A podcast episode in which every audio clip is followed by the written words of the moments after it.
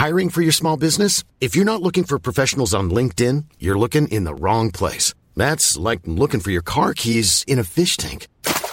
LinkedIn helps you hire professionals you can't find anywhere else, even those who aren't actively searching for a new job but might be open to the perfect role. In a given month, over 70% of LinkedIn users don't even visit other leading job sites. So start looking in the right place. With LinkedIn, you can hire professionals like a professional. Post your free job on linkedin.com slash people today. Even when we're on a budget, we still deserve nice things. Quince is a place to scoop up stunning high-end goods for 50 to 80% less than similar brands. They have buttery soft cashmere sweaters starting at $50, luxurious Italian leather bags, and so much more. Plus, Quince only works with factories that use safe, ethical, and responsible manufacturing. Get the high-end goods you'll love without the high price tag with Quince. Go to quince.com/style for free shipping and 365-day returns. من خب اطرافیانم خیلی مطلع نیستن که من مبتلا به ام هستم. چرا؟ واسه اینکه خب برم مثلا تو جمع دوستان میگم سلام علیکم من امروز می‌خوام به شما خبری بدم من 5 سال مبتلا به ام یکی این جمله رو خیلی میشنوم که هم فکر می‌کنن که آدمایی که عصبی هستن این مریضی رو می‌گیرن. یکی هم که اصلا ربطی به این نداره ولی بذاریم بگم الان تا اینجا تا اینجای بحث اومده. از خیلی از آدما پیش اومده شنیدم که تو که خیلی دختر خوب و پاکی هستی چرا مریض شدی؟ مثلا همین دیروز ما داشتیم راجع به یه جایی که می‌خواستیم بریم سفر همین یکی دو روزه با شوهرم صحبت می‌کردم. خب اصلا هیچ منظوری نبود. هیچی من می‌دونم. ولی مثلا گفت نه نه اونجا رو که تو اصلا نمی‌تونی بیای. فلان کاری که تو اصلا نمی‌تونی بکنی.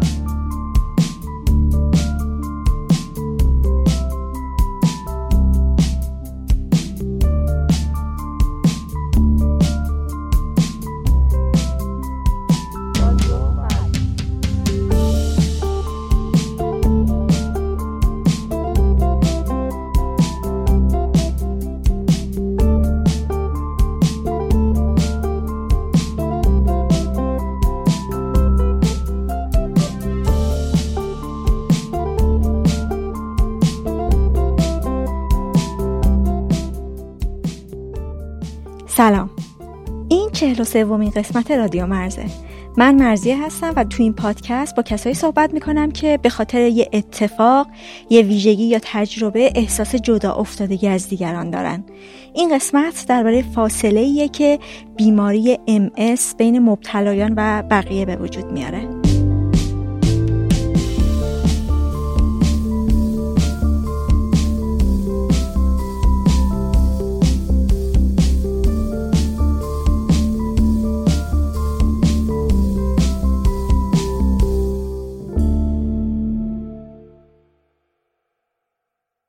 قبل از اینکه برم سراغ موضوع این قسمت یه چیزی بگم. رادیو مرز ماه آینده یعنی 17 تیر ماه چهار ساله میشه. 17 تیر 1397 اولین قسمت از رادیو مرز رو منتشر کردم. به همین مناسبت می‌خوام خواهش کنم که توی یه ویدیوی کوتاه در حدی که بشه در اینستاگرام منتشر کرد از تأثیری که رادیو مرز روی شما گذاشته بگید. آیا رادیو مرز باعث تغییر درستی در رفتار و نگرش شما شده؟ آیا با هیچ کدوم از قسمت ها احساس نزدیکی داشتید یا اینکه رادیو مرز رو چطور به دیگران معرفی می‌کنید؟ توی ویدیو می‌تونید به هر کدوم از این سوال ها یا همش جواب بدید. من ویدیوهای شما رو تو صفحه اینستاگرام رادیو مرز به آدرس رادیو نقطه مرز در قالب استوری منتشر می‌کنم. اگه می‌خواید ویدیوهاتون به دستم برسه یا اون رو به صفحه اینستاگرام رادیو مرز بفرستید یا می‌تونید که روی ویدیوتون صفحه پادکست رو منشن کنید تا من خبردار بشم. حتما چند روز قبل از 17 تیر تو صفحه رادیو مرز تو اینستاگرام هم یه بار دیگه موضوع رو یادآوری می‌کنم. حالا بریم سراغ این قسمت. MS یه بیماری خود ایمنیه سادش میشه اینکه بخش ایمنی بدن به بدن به چشم بیماری و دشمن خارجی نگاه می‌کنه و به بدن حمله می‌کنه. یعنی سیستم ایمنی به بدن آسیب می‌زنه و مشکلاتی به وجود میاره که به عنوان علائم بیماری مطرح میشن. کسی که مبتلا شده معمولا با چند تا از این علائم متوجه میشه که یه مشکلی هست و به پزشک مراجعه می‌کنه که در اصطلاح به بروز یک باره این علائم حملات MS میگن. امیدوارم که همین توضیح ساده رو هم درست داده باشم و همینجا هم بگم که این قسمت ممکنه که شناخت درستی از MS ارائه نکنه و نباید به چشمه دانشنامه و مطلب آموزشی بهش نگاه کرد. کسایی که باشون اینجا حرف زدم از تجربه شخصی خودشون از MS میگن که تجربهشون قابل تعمین به مبتلایان دیگه نیست. سوال اصلی من اینجا فاصله که این بیماری به وجود آورده نه خود بیماری. یعنی موضوع خود بیماری نیست این فاصله است. بنابراین صرفا به عنوان چند تجربه باید شنیدش که البته زاویه های مختلف این بیماری ها رو هم قرار نیست پوشش بده. بیشتر همون بود اجتماعی و شخصی قضیه است و بس. MS اینطور که تو منابع مختلف نوشتن بیماریه که بیشتر زنها رو درگیر می‌کنه تا مردها رو. صفحه ویکیپدیای این بیماری نوشته که زنها سه برابر مردها به MS مبتلا میشن و هنوز ریشه این بیماری و دلایل ابتلا ناشناخته است. کلا هم MS بیماری چندان شناخته شده ای در بین عموم مردم نیست و به همین دلیل سوء تفاهم ها، تصورات و قضاوت های نادرستی دربارش وجود داره که همینا هم هست که ایجاد فاصله می‌کنه. تو این قسمت این چند نفر بیشتر از همین تصورات و قضاوت های نادرست صحبت کردن. یه بار دیگه و این بار با خواهش بیشتر به این قسمت به چشم مطلب آموزشی نگاه نکنید توصیه های درمانی ازش برداشت نکنید. هر آدمی تجربه منحصر به خودش رو داره که به کل می‌تونه متفاوت از تجربه ما باشه. نباید یه تجربه رو اصل گرفت و نباید به خاطر داشتن تجربه دیگه ای که متفاوته انکارش کرد. هر دوی این برخوردها گمراه کننده و آسیب زننده است. معصومه 6 سال میشه که مبتلا به ام توی سن 26 سالگی متوجه شده که مبتلاست و الان 34 سالشه. من تو سن 26 سالگی تازه توی شرکتی شروع کرده بودم به کار کردن. تقریبا یک ماه بود که اونجا کار می‌کردم. یه روز خیلی عادی یعنی شبش کاملا عادی خوابیدیم و خیلی هم خوش گذشته بود شبش. صبح که از خواب پا شدم یه قسمتی از پام یعنی از زانو تا پایین پا یکی از پام خواب رفته بود کاملا تا به مدت یک روز این شکلی بودم. بعد روز بعدش اون خواب رفتگی که سر جاش بود. بقیه قسمت پام شروع کرد در واقع گرفتگی که اصلا خیلی غیر طبیعی بود و به هر کسی هم توضیح می‌دادم متوجه نمی‌شد. دیگه در نهایت رسیدم به این مرحله که توی این همه این اتفاق توی یه هفته افتاد. به مرحله که دیگه لامسه پامو از دست دادم و دیگه بالا پایین رفتن انگشتای پامو اینا رو دیگه متوجه نمی‌شدم که تو این فاصله دکتر رفتم. دکتر عمومی پیشنهاد داد که امارای بدم تا حالا جواب امارای آماده شد رفتم متوجه شدیم که بیماری ام بعدش هم که یک هفته تزریق کورتون و دیگه ادامه داستان دیگه روند درمان شروع شد دیگه در واقع. از معصومه پرسیدم که قبل از ابتلا شناختی از این بیماری داشت؟ ببین من ام رو با شوهر امم میشناختم. چون شوهر امم من خیلی ساله که ام داره. اون موقعی که خیلی هم جا افتاده نبود ام یعنی به می‌کنم نزدیک سی چهل سال شاید هم بیشتره که درگیر این بیماریه. بعد تعریفی هم که حالا ما تو ذهنمون بود و حتی الان هم در حال حاضر شاید خانواده توی ذهنشون از ام ایشونه. چون ایشون از همون اول پاشون می‌کشید. الان هم که دیگه قدرت هر کس نداره. توی خونه است. از اونجا میشناختم با خیلی مثلا علائمم که همون موقع متوجه شده بودم اون علائم اولی که داشتم به شوخی به همه گفتم من دارم امس می‌گیرم. یعنی انگاری مثلا خودم چیزایی هم متوجه شده بودم هم می‌دونستم که اینا علائمش به این شکل هستش. ولی خب اون ترسرم داشتم دیگه چون تعریفم از امس چیزی بود که قبلا دیده بودم که حالا در نهایت قراره که ناتوانی حرکتی داشته باشم و دیگه نتونم راه برم. این شکلی میشناختمش.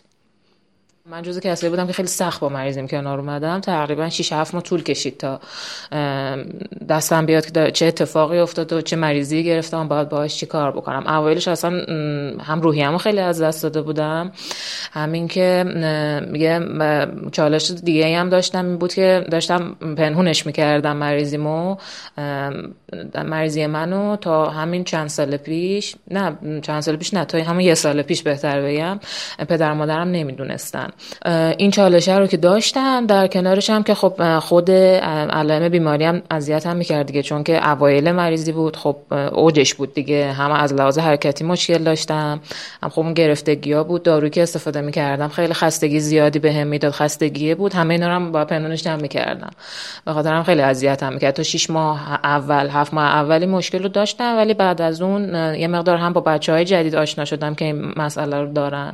همین که سعی کردم سبک زندگی ما عوض بکنم و ورزش و این داستان ها رو پیش گرفتم دیگه افتادم توی روند عادی دیگه. یعنی باش کنار اومدم در واقع. ببینید من الان شب راست شفا خیلی خوشحال نیستم از اینکه در مورد صحبت کردم چون که یه مقدار سخت با این مسئله کنار میان. یعنی هنوزم که هنوزه یه حالت انکار رو توی بکراند ذهنشون دارن حتی من اینجوری حس می‌کنم که یه همچی مریضی حالا می‌خوای یه بار دیگه یه دکتر دیگه برو شاید حالا یه تشخیص دیگه بدن. یعنی هنوز این بکراند رو دارن. با توجه به اینکه سطح استرسشون خیلی زیاده هر دوتاشون یعنی تصمیم بود که به صورت خانوادگی گرفتیم یعنی با خواهر برادر که بهتره که در مورد زیاد صحبت نکنیم که حالا درگیر استراب نشن. الانم که خب به هر حال در موردش مقدار صحبت کردم می‌بینم مثلا توی ذهنشون هی دوست دارن هی انکار بکنن که نه تو اصلا همچین مریضی نه. بلخص که الان این متوجه شدن که من واقعا هیچ علائمی هم ندارم. یعنی اون روزای سخت رو دیگه گذروندم و دیگه حضور ذهن ندارن که چه سختی هایی گذروندم. به خاطر همین خیلی دلم نمی‌خواست در موردش باهاشون صحبت بکنم ولی خب دیگه صحبت شد دیگه. ببین مسئله بزرگی وجود داره اینه که ماها همه بچههایی که اول از همه درگیر این مریضی میشن اولین کاری که می‌کنن حالا نه این مریضی همه مریضی ها سری گوگل می‌کنیم دیگه که این مریضی چه مریضیه. به چی می‌رسیم؟ یه سری اطلاعات کلی معلولیت توی حرکت یا حالا بحث ویلچر که قطعا تو ذهن همه ماها میاد که خب من این مریضی گرفتم دیگه می‌خوام ویلچر نشین بشم. بعد چهار تا دونه سرچ هم می‌کنیم کیات حالا ام گرفتم چند تا بازیگر میاد چند تا فیلم در مورد ساخته شده. اولین چیزی که به بهش برمیخوره فیلم تلامسه که بازیگر حالا زن فیلم کلا ناتوان شد و کلا از بین داشت می‌رفت و همه این چیزها هی میومد توی ذهنمون. که برای منم این اتفاق افتاده بود. هم نگران این مسئله بودم همین که فکر می‌کردم که دیگه حذف میشم دیگه. از دید خیلی از آدم ممکنه که حذف بشم. دیگه اون توانایی رو دیگه نخواهم داشت. دیگرانم منو کنار می‌ذارن. یعنی در واقع بکراندی که توی ذهن من بود در مورد این مریضی اول که خب کلا فاز انکار که برای همه مریضی ها هست دیگه تو مرحله اول همه انکار می‌کنن. من که می‌گفتم که خب حالا مثلا عیب نداره من این مریضی رو گرفتم من اینو درمانش می‌کنم. اصلا مثلا تو کتم نمیره اینکه مریضی درمان نداره. بعد مثلا خودم با آتیش می‌زدم و مدل های مختلف های سرچ می‌کردم که چطوری می‌تونم انجام بدم. مثلا منی که اصلا به طب سنتی اعتقادی ندارم رفتم سمت طب سنتی. مثلا پیش این دو... که دکتر علفی میگن چی میگن؟ پیش اونا هم حتی رفته بودم که این از بین بره. که خب یعنی در واقع انکارش می‌کردم دیگه. چیزی که تو ذهنم بود آره همین بود دیگه که در نهایت من مشکل حرکتی پیدا می‌کنم. خب الان کارمو از دست میدم. الان نمی‌دونم فلان کسا کسی که مثلا دوستش دارم دیگه منو دوست نداره و از این چیزا قطعا میومد تو ذهنم دیگه. شیش ماه اول کلا همین بود داستان. کسایی که در مورد صحبت کردم اول میگم با آدم خیلی محدودی در مورد صحبت می‌کردم. با یه آقایی در ارتباط بودم اون موقع که در موردش که صحبت می‌کردم. خب اوایل به من خیلی روحیه می‌داد که طوری نیست و اشکالی نداره و فلان این حرفا. یه بار همون اوایل مریضیم بود. با یکی از این دوستایی که توی شرکت با هم دیگه همکار بودیم صحبت می‌کردم که در جریان مریضی بود. برگشت من گفتش که چطوری چه خبر اوضاع خوبه و اینا؟ گفتم حالا بد نیستم. هنوز مثلا چیزا داشتم. یک هفته اینا بود از بیمارستان اومده بودم. گفتم حالا بعد نیستم فلان و اینا. گفتش که منم تازگی ها فهمیدم که دوست پسرم ام داره. خیلی از دستش ناراحتم که به هم نگفته توی این یک سالی که با هم دیگه بودیم. اگه می‌دونستم اصلا باش دوست نمی‌شدم. بعد خب من خیلی ناراحت شدم از این جملهش ولی خب اون لحظه واکنش نشون ندادم. رفتم خونه خیلی همش تو ذهنم بود و ناراحت بودم و فلان اینا. بعد اینو برای این آقا تعریف کردم. گفتم که آره این دوستم این شکلی گفت. این بنده خدا نه گذاشت نه برداشت گفت خب راست میگه دیگه. یعنی اونجا بود که من تازه فهمیدم که آخ آخ من دارم تنها میشم انگاری. این خیلی تاثیر داشت روم این جمله که همچی آدمی که من روش می‌تونستم حساب بکنم این جمله رو به من گفت. که خب این حرفش خیلی رو من تاثیر گذاشت. بعد از یک دو هفته هم تصمیم گرفتم که از ایشون جدا بشم. حالا به یه دلایلی. دو سه ماه بعدش با یه آقای دیگه آشنا شدم. ایشون که کلا حرف که میافتاد این بود که حالا مثلا یه جورایی انگاری می‌خواست منم چیز بکنه یه حمایتی بکنه که با هم دوست شده بود.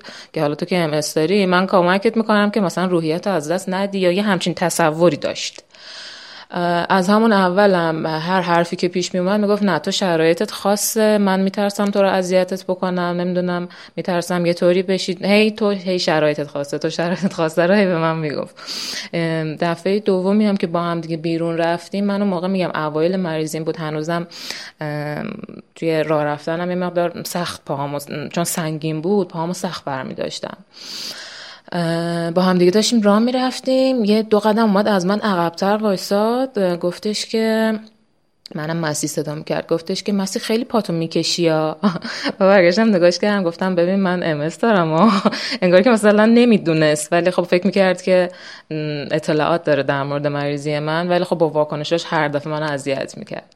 تو اون دوره اینجوری خیلی برام پیش اومد ولی بعد از اون نه زیاد ندیدم. بعضی وقتا چرا شوخی های کلامی که آدمایی که نمی‌دونستن این مریضی رو دارم خیلی پیش می اومد که در موردش مثلا یه دفعه دیدیم بعضی شوخی می‌کنن میگن بابا حالا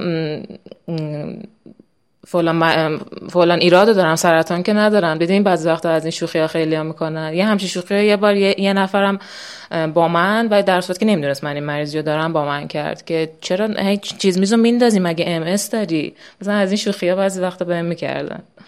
اون موقع هم خب بعضی وقتا بهم برمیخورد و خب الان دیگه نه زیاد اهمیت نمیدم. مسومه میگه که خواهرش، شوهر خواهرش و همینطور برادرش خیلی حواسشون بهش بوده و ازش حمایت می‌کردن. اما برخورد پزشک ها متفاوت بوده. ببین من اوایلش که این مریضی رو گرفته بودم مثلا دفعه اول که رفتم من چیز به مطب دکتر مغز و اعصاب بعد از اینکه حالا کورتون و اینا رو گرفتم اول که پزشکی که خودم توی بیمارستان منو ویزیت می‌کرد رفتم پیش ایشون که برام داروها رو بنویسه. یه مقدار اینا کنار هم که قرار می‌گیره بعضی وقتا فکر می‌کنم می‌بینم که خب استرس هم به جا بود. چون که ایشون برگشت به من داروهای مثل معرفی کرد کلا پزشکای مغز و اعصاب اینجوریه دیگه در مورد ام داروها رو بهت معرفی می‌کنن میگن هر کدوم مثلا چه عوارضی داره هر کدوم روند درمانش چه شکلیه خودت انتخاب می‌کنی که کدوم رو در واقع داشته باشی کدوم دارو رو. بعد این بنده خدا شروع کرد اینا رو به ما توضیح دادن بعد گفتش که نمی‌دونم این همه هم بداشو می‌گفت. که مثلا این دارو رو استفاده بکنی عفونت مغزی می‌گیری این نمی‌دونم اینجوری می‌کنه این نمی‌دونم ریزش میاره هر کدوم مثلا یه چیزی داشت. بعد خواهر من گفتش که من با خواهرم رفته بودم. گفتش که چیزه آقای دکتر هر دارویی که همه معمولا استفاده می‌کنن و شما پیشنهاد بدین که مثلا مصوم هم همین جوری باشه دیگه یه چیزی متفاوتی نباشه. بعد نذاش حرف خواهرم تمام شه گفت نه خواهرم اجازه بده خودش انتخاب بکنه فردا پس فردا فلج بشه میگه تو کردی. فکر کنید من مثلا دو سه روز بود از بیمارستان اومده بودم اصلا نمیستم چه مریضی گرفتم و چه اتفاقی برام افتاده با یه همچین چیزی مواجه شدم. اون حرفایی که یه پزشک داره به من می‌زنه یا مثلا تو خود بیمارستان که کورتون می‌گرفتم یه پزشک متخصص داخلی یه بار منو اومد ویزیت کرد که ببینه اوزام و اینا. گفتم خب من چیا باید بخورم؟ گفت از این بعد دیگه کورتون گرفتی دیگه چاق میشی برنج نخور این کار نکن اون کار نکن. یعنی همه چیزای منفی. بعد که دیگه دکترمو عوض کردم رفتم پیش دکتر عظیمی که خب فلوشیپ ام هستن. اولین روزی که من رفتم مطب ایشون همش به پای همه نگاه می‌کردم اینا, اینا که همه دارن راه میرن. چون بالاخره مطبی بود که فقط بیمارای ام اس می اومدن برام خیلی همه جوون همه قشنگ ترگل ورگل و ترتمیز همه دارن راه میرن. من همش استرس این راه رفتن رو داشتم دیگه. بعدش هم که با خود دکتر صحبت کردم به وقتی که نشستم خیلی امروحی هم ضعیف بود اون موقع. گفتم آقای دکتر دوست دارم که الان آزمایش شما می‌بینی امارای هم می‌بینی؟ به هم بگی که این مریضی نداری. بعد گفت بعد نگام کرد گفتش که خب نه این که هستش یعنی یه جورایی آب پاکی ریخت دستم و این دارو رو استفاده کن. من مثلا کورتون استفاده کرده بودم کل صورتم پاشیده بود بیرون. گفت مثلا دکتر پوست برات نویسم برو. یعنی همه هی راه حل بهم نشون می‌داد. برای تغذیت مثلا دوست داری اینو استفاده کن. بعد مثلا توی اینترنت که search می‌کنی در مورد ام اس میگن نمی‌دونم سردی نخور و از این حرفا. ما هم که اولش بود هم رفتیم اینا رو search می‌کردیم. گفتم خب دکتر میگن سردی نباید بخوری. می‌گفت نه تو هرچی دوست داری بخور. مثلا یه جوری با هم رفتار کرد که ببینم که زندگی عادیه اتفاق خاصی هم نیفتاده که حالا بخوام همه روند زندگیمو تغییر بدم. به هر حال داروی باید استفاده بکنم که مریضی کنترل بشه. بعدش هم که حالا به مرور زمان از بین میره که دارو انتخاب کردم به هم پیشنهاد داد. این دارو هستش هرچی که خودت دوست داری رو انتخاب کن. بعدش هم که میگم یعنی هم طول کشید که من با مریضی کنار بیام. روحیه خب روحیه ضعیفی بود. با توجه به اون اتفاقاتی هم که افتاده بود. ولی بعد از 5 6 ماه که از اون دوستمون جدا شدم با یه سری از بچه‌هایی که بیماری ام داشتن آشنا شدم. اونا خیلی تاثیر داشتن توی اینکه من با این مسئله کنار بیام. رفتم دیدم آدمای زیادی شبیه من هستن که این مسئله رو دارن دارن زندگیشون هم می‌کنن روندشون هم خیلی عادیه. اونا هم یه گروه کوهنوردی داشتن. من برای اینکه بتونم کوه برم شروع کردم ورزش کردن. یواش یواش lifestyle م کلا تغییر کرد دیگه. هم ورزش شد توی برنامه‌ام گذاشتم هم تغذیه‌ام تغییر کرد. سعی کردم یه مقدار شادتر زندگی کنم که دیگه کلا همه چی نرمال شد بعد یه 7 ماه. معصومه وقتی که مبتلا شد توی یه شرکت مشغول به کار بود. ازش پرسیدم که با شرکت شرایطش رو در میون گذاشت؟ همون اول. یعنی من سر کار بودم که در واقع اون روزی که این اتفاق برام افتاد فرداش رفتم سر کار. تا یک هفته که مشخص بشه جواب امارای اومد من بستری افتاد روز پنجشنبه که اون پنجشنبه هم باید می‌رفتم سر کار. نرفتم که اطلاع دادم به سرپرستمون که همچین اتفاقی افتاده و خب اونو کاملا از همون اول در جریان مسئله قرار گرفتن. بعدش هم که بعد یه هفته رفتم سر کار هم به سوپروایزرمون هم به سرپرستمون گفتم ماجرا که اونا خیلی خوب برخورد کردن. خودشون با هم صحبت کردن گفتم می‌خوای چیکار کنی دوست داری کارتو ادامه بدی یا نه؟ من گفتم خب آره کار نکنم که دیگه کاملا خونه نشین میشم. اینجوری با این وضعیت روحی اونا هم پذیرفتن. خیلی عادی با هم دیگه کار کردیم. از معصومه پرسیدم که مواجهه خانواده و فامیل با بیماری شوهرمش که گفت که سالها قبل مبتلا شده بوده چطور بوده؟ الان که اطلاعاتم زیاد شده در مورد مریضی خودم می‌بینم که اصلا روند برخورد که با ایشون داشتن که اصلا یه چیز متفاوتی با چیزی که واقعا وجود داره در حال حاضر در مورد ام یعنی تو بین بچه ها که شما برین اصلا یه همچین رفتارهایی نمی‌بینه هم از بابت سیستم در واقع دارویی که این ایشون داره الان استفاده می‌کنه که اصلا داروی خاصی دیگه عملا بهش نمیدن چون دیگه سنش رفته بالا میگن دیگه این که دیگه خوب نمیشه. همین که کلا از همون اول همه به عنوان یه فرد ناتوان به ایشون دارن نگاه می‌کنن. یعنی اگه از همون اول همون مسئله این که پاهاشو می‌کشید و مثلا جدی می‌گرفتن باش پیگیری می‌کردن حالا با یه ورزشی حتی مثلا ایشون الان تو این وضعیت نبود. ولی خب از همون اول ما کلا خیلی همون فرهنگمون این شکلیه دیگه. اندوه و ترجیح میدیم به اینکه حالا یه راه حلی پیدا بکنیم که مشکل رفت بشه. انگاری یه چی میگن؟ یه جایزه ای داره توش که ما همیشه یه ضعفی داشته باشیم توی خودمون که دیگران دلشون بر ما بسوزه. من یه همچین تصوری همیشه دارم از این هم ایشون هم اصلا اون خانواده که برخوردی که از همون اول با این مریضی داشتن اینه که خب این مسئله هستش این بند خدا هم این ضعف رو داره ما هم که هی باید دستشو بگیریم ببریمش این بر دیگه. درسته که ایشون خب چندین سال قبل از این من, این مسئله رو داشته. خب اون موقع دارو این همه پیشرفت نکرده بوده. ولی خب خیلی پزشکا هم اطلاعات دقیقی ندارن. الان من خیلی پیش میاد که بعضی وقتا میان تو دایرکت من توی اینستاگرام به من پیام میدن. مثلا متوجه میشن که یه همچین مسئله دارم. خانمایی که مثلا تازه این مریضی رو گرفتن یا حالا خانم آقا فرق نمی‌کنه. بعد خب اون استرسی که از اول هستش خب که دارن که من خب سعی می‌کنم آرومشون بکنم که طوری نیست و پیش فلان دکتر برو اینا. بعد مثلا میرن پیش دکتر مغز و اعصاب.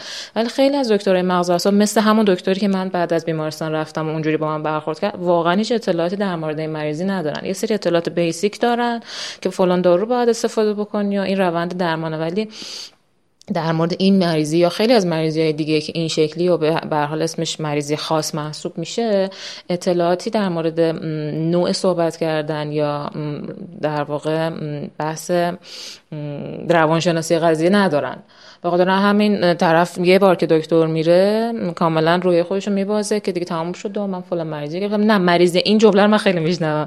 مریضی من با, با تو فرق می‌کنه. من مثلا دکتر بهم گفت فلان چیزو داریم. در صورتی که ما هم همین مریضی رو داریم همه علائممون هم تقریبا شبیه همدیگه است ولی خب برخوردات چون متفاوته فیدبک های متفاوتی هم می‌گیرم همیشه از این مریضی. برخورد آدمای دیگه با بیماریش چطور بوده؟ اولین چیزی که برخورد می‌کنی وقتی اسم می‌گیری این فیلم تلامس دیگه که یکی از منفورترین فیلم های ماست بین بچه های ام که تو ام می‌گیری اولش دست و پاتو از بعد این بازیگر این فیلم هم این شکلی بود دیگه که همه علائمو با هم داشت دیگه. یه بیمار ام همه علائمو که کنار هم دیگه نداره که. یا مثلا دیدش مشکل پیدا می‌کنه یا مثلا چه می‌دونم ضعف دست داره. یه چند تا از اینا رو کنار هم دیگه داره. دیگه همه رو با هم نداره. ولی خب بازیگر این فیلم همه رو با هم دیگه داشت. آخرش هم که نشست رو ویلچر. ما هم که فقط چیزمون همینه انگاری. منبعمون در مورد مریضی همین فیلم است. و خب خیلی طول می‌کشه که به خیلی بخوایم آموزش بدیم که بابا منم مثلا الان در حال حاضر امس دارم ولی دارم زندگی من می‌کنم فعالیت هم دارم عادیه ولی خب با چالشه. نمی‌تونم اینو بگم که با چالش نیست. قطعا چالش های خودش هم داره دیگه. من جز کسایی هم که عادی دوست ندارم جلوه بدم این مریضی رو. چون وقتی عادی جلوه میدی فیدبکاش برعکس میشه دیگه. میشه همینی که من دارم توی محل کارم تاثیرشو می‌بینم. که من همه چیم عادیه پس بنابراین باید مثل یه آدم عادی که همه چیش نرماله باش برخورد بشه بعد کار من خیلی محیطش بار از استرسه. قشنگ چالشه دیگه برام که این استرس رو بتونم هندلش بکنم که روی بدنم تاثیر نذاره. چون همون لحظه که مضطرب میشم ممکنه که عضلاتم مثلا صفر بشه لرزش دست فوق العاده زیادی می‌گیرم توی اون لحظه. آها بذارین راجب لرزش دستم صحبت کنم اینو یادم رفت بگم. این من از همون اول داستان لرزش دست رو دارم توی این مریضی. این جمله رو خیلی شنیدم. چرا دستات میلرزه؟ چرا هول شدی؟ چی شد از من خجالت می‌کشی؟ این جمله رو من خیلی دارم خیلی هم رو روی مخمه کاملا. ولی خب نمی‌تونم هم توضیح بدم دیگه وقتی که من دستام میلرزه به خاطر نیست که من خجالت زده شدم. مریضیم بعضی وقتا توی موقعیت هیجانی که قرار می‌گیرم این اتفاق میفته میگن ام بیماری خاموشیه. یعنی شما ممکنه که متوجه نشی کسی مبتلاست بهش. همینم تو بعضی مواقع باعث میشه که بیماری جدی گرفته نشه یا کلا نادیده گرفته بشه. از خیلی هم ممکنه بشنوی که تو ای بابا تو چرا اصلا دارو استفاده می‌کنی؟ تو روحیت رو خوب کن تو ارتباطات با خدا قوی کن مریضیت رفت میشه. حالا ما بیایم دو ساعت توضیح بدیم که اصلا این مریضی روندش چیه؟ چه اتفاقی افتاده تو بدن داره چه اتفاق میفته یا الان یه داستان دیگه که هستش اینه که خب مثلا 70 80 درصد ماهایی که این مریضی رو داریم توی ظاهرمون این مریضی دیده نمیشه. همه داریم راحت زندگی می‌کنیم و میریم و میایم هر چیزی هست چون من بعضی وقتا راجبش که حرف می‌زنم میگم این مریضی دزده. کاملا نشون نمیده که چه اتفاقی داره میفته یا مثلا خیلی از علامت هایی که داری و فقط خودت دکترت می‌فهمین. مثلا من اون اوایل که تازه مریض شده بودم رفتم پیش دکتر عظیمی اون اوایل که نمی‌دونستم هنوز مثلا جواب امارای آماده نشده بود من چون لامسه پامو از دست داده بودم یعنی آب به بدنم می‌خورد دماشو نمیفهمیدم. فقط یه حس سوزشی احساس می‌کردم که چیز داره به بدنم می‌خوره. بعد داشت راجع به علائم هم صحبت می‌کرد گفتش که بین پاهات میسوزه آب می‌زنی؟ گفتم که آره. بعد که بعدا اومد از مطب اومدیم بیرون خواهرم گفتش یعنی چی پاهات میسوزه؟ اصلا یعنی واقعا چیزی نیست که چون بر کسی پیش نیومده تو نمی‌تونی توضیحش بدی. یعنی چیزی که فقط بر خودت پیش اومده. بعد از این بابت که نمی‌تونی توضیح بدی بعضی وقتا متهم میشی به که داری فیلم بازی می‌کنی. اینو این مسئله رو هم می‌تونی بین دوستات داشته باشی هم چالش بزرگش توی محل کاره. من الان همه چالش هایی که با این مریضی دارم رفت شده ولی خب توی محل کارم بعضی وقتا این چالش رو دارم. حالت خستگی دارم تمرکزم خب قاعدتا پایین تر از یه آدمیه که این مریضی رو نداره یا حافظم مقدار خب به هر حال دستکاری شده دیگه بابت این مریضی. کاری هم که دارم در حال حاضر انجام میدم هم نیاز به تمرکز داره هم باید یه دقت خیلی بالایی داشته باشی. چالشم نسبت به یه آدم عادی دو برابره برای این کاری که دارم انجام میدم. ولی وقتی اشتباه بکنم کسی که داره منو قضاوت می‌کنه توی محیط کار میگه این بیدقته دیگه این حواسش نیست. اینو من دارم. این یه چالش خیلی بزرگی که هنوزم نتونستم رفش بکنم. یه حالتهای خستگی دارم بعضی وقتا روحیم ضعیفه ولی خب باید یه جوری رفتار بکنم که تاثیر هم روی همکارام نذاره. همین که به هر حال ته ذهن من هر چقدرم که برای من که هنوز اینجوریه هر چقدرم که من اعتماد به نفس داشته باشم توی کار که من همه جا کار برام هست. ولی خب این پس ذهنم هستش که اگه خوب انجام ندم کارم ممکنه کارم از دست بدم. میگم ما توی این مریضی سه تا برخورد داریم. این یه جور مرزه برای من. یه سری آدمایی هستن که عادی برخورد می‌کنن با مریضی هم دوستش ندارن هم دوستش دارن. یعنی یه چیز متعادلیه دیگه. یه سری هستن که اصلا دوستش ندارن که بچههایی هستن که خیلی افسرده میشن خونه نشین میشن که خب اصلا ارتباطشون با دیگران قطع میشه. خب من مریضی رو گرفتم که دیگه با من نباید ارتباط داشته باشه هیچ که دوستم نداره خیلی هم زیادن. بچه های این شکلی خیلی زیادن. یه مدل دیگه هست که شاید خیلی در موردش صحبت نکنن که من خیلی دوستم در موردش حرف بزنم بچههایی هستن که این جمله رو ازشون میشنوم. من خیلی خوشحالم که این مریضی رو گرفتم. چرا آدم باید خوشحال باشه که همچین مریضی گرفته؟ من اصلا این مریضی که گرفتم این جمله ها تکراریه من خیلی میشنم نه اصلا این مریضی که گرفتم زندگیم از این رو به اون رو شد. خوشحال شدم وارد چالش جدید شدم. بعد بچههایی که خب ضعف جسمانی دارن مثلا رو, رو ویلچر نشستن و اینا خیلی به هم میریزن از این جمله ها که تو حالا مگه مثلا چه مریضی گرفتی؟ حالا مثلا چه چه مقدار آسیب دیده یا مثلا دوبینی داشتی؟ بعد الانم خوب شدی. بعد میگه که من خیلی ها ها, ها من خیلی خوشحالم که ام گرفتم. ما بین خودمون بیمارای ام بین خودمون خودمون هم مرز داریم. خودمون هم همدیگه رو درک نمی‌کنیم. یا خیلی از اون ور افتادیم خودمون رو دیگه رها کردیم که دیگه هیچ زندگی وجود نداره برای ما. یا هم که نه اتفاقا من از موقعی که امس گرفتم داره خیلی بهم خوش میگذره. یعنی خودمون هم همدیگه رو درک نمی‌کنیم. خودمون هم خودمون رو جای همدیگه نمی‌ذاریم. چون که هر بیمار ام کنار یکی دیگه که بشینه کنار یه ام دیگه که بشینه علامتمون با همدیگه فرق می‌کنه. خودمون هم همدیگه رو درک نمی‌کنیم تو خیلی از موارد. بنابراین بین خودمون هم ممکنه یه سری شکاف های وجود داشته باشه. که خیلی دوست دارم در این مورد صحبت بشه. که بحث اینه که چیز متعادلی واقعا وجود نداره. یکی هم به خاطر اینه که شناختی وجود نداره در مورد این مریضی یا اینکه بحث انکاره یا قابلیت آدم خب حقیقتا با همدیگه فرق می‌کنه. نه که مثلا حملم روی پاهام بوده خب قاعدتا توی روند راه رفتنم یا ورزش های سنگین دچار مشکل میشم دیگه. یه مقدار سختترم نسبت به کسی که حالا حملش روی چشمش بوده مثلا یا مثلا دستش خواب رفته بوده یا یه همچین چیزی. ولی خب ما خودمون هم همدیگه رو درک نمی‌کنیم. خیلی وقتا ممکنه بگیم پای بابا این اینم داره فیلم بازی می‌کنه. این جمله رو من خیلی شنیدم از بین بچه های خودمون خودمون هم داریم ولی خودمون هم بین خودمون این داستانا رو داریم. یه جمله ای که من از خیلی شنیدم بزنید دو مدلشو بگم. یکیش اینه که تو که عصبی نبودی تو که خیلی دختر آرومی هستی چرا این مریضی رو گرفتی؟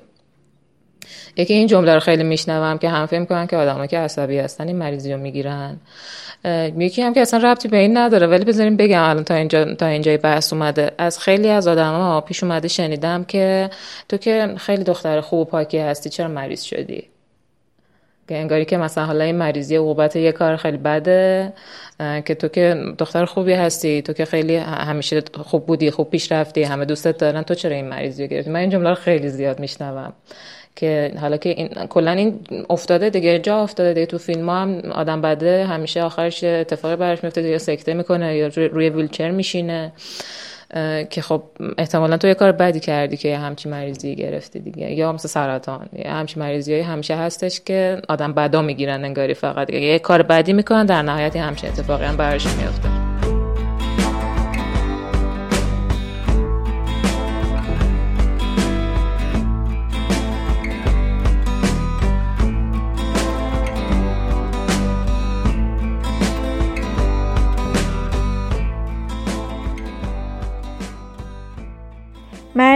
سی ساله بود که فهمید مبتلاست.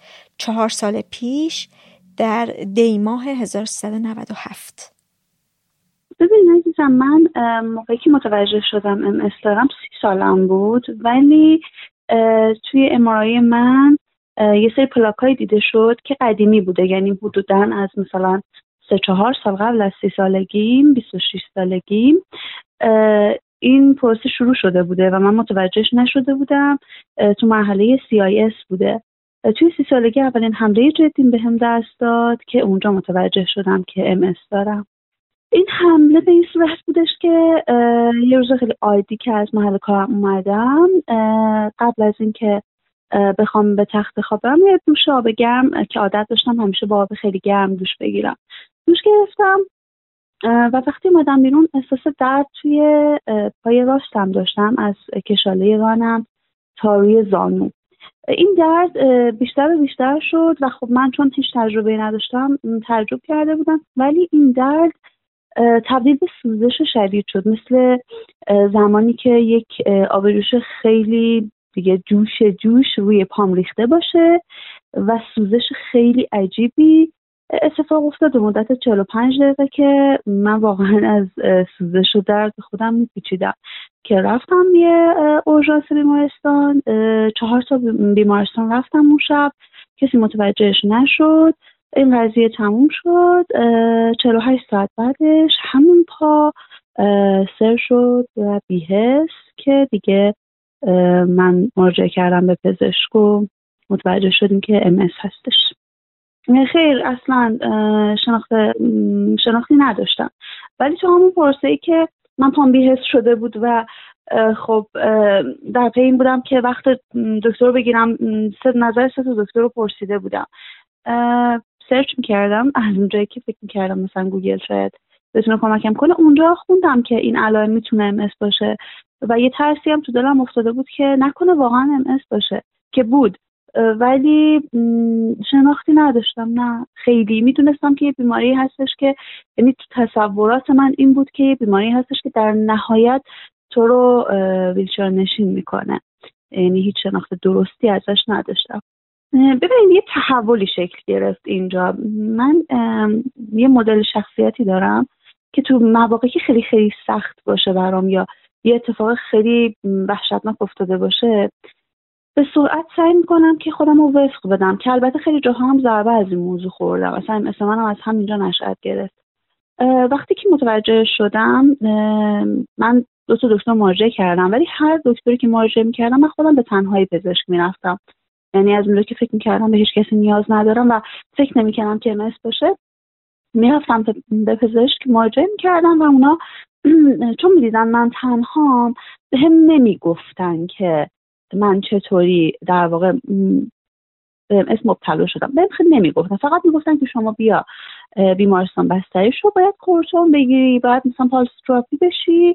و من خوب به خودم می‌گفتم که و چرا باید یه شکلی بشه؟ یا حتی یه پزشکی که خیلی هم سابقه داشت و پزشکی خوبی هم هست برگشت من گفتش که چیزی نیست تو خیلی قوی هستی. مغزت یه سرماخوردگی کوچیک داره. که خب خیلی خنده داره الان که بهش فکر می‌کنم. ولی بازم نمیفهمیدم. دکتر قزوینیان با خواهرم رفتم وقت گرفتم. چون خیلی مستاصل بودم که بالاخره دارم یا ندارم. دکتر قزوینیان به من گفتن که شما ام داری و از اون لحظه که گفت آدم که خیلی من تشکر می‌کنم ازش چون پزشک خوبی بود.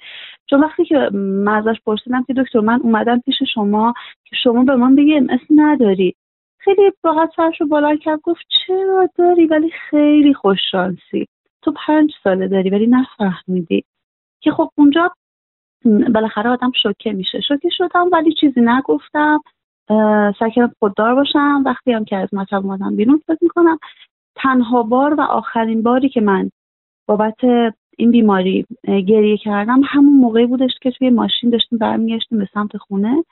که از خودم گفتم چرا من چرا منو چرا این اتفاق افتاد و همونجا گریه کردم.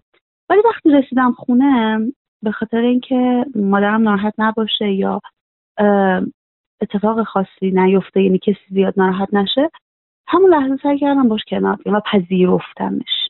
وقتی که پذیرفتم داستان برای من خیلی فرق کرد.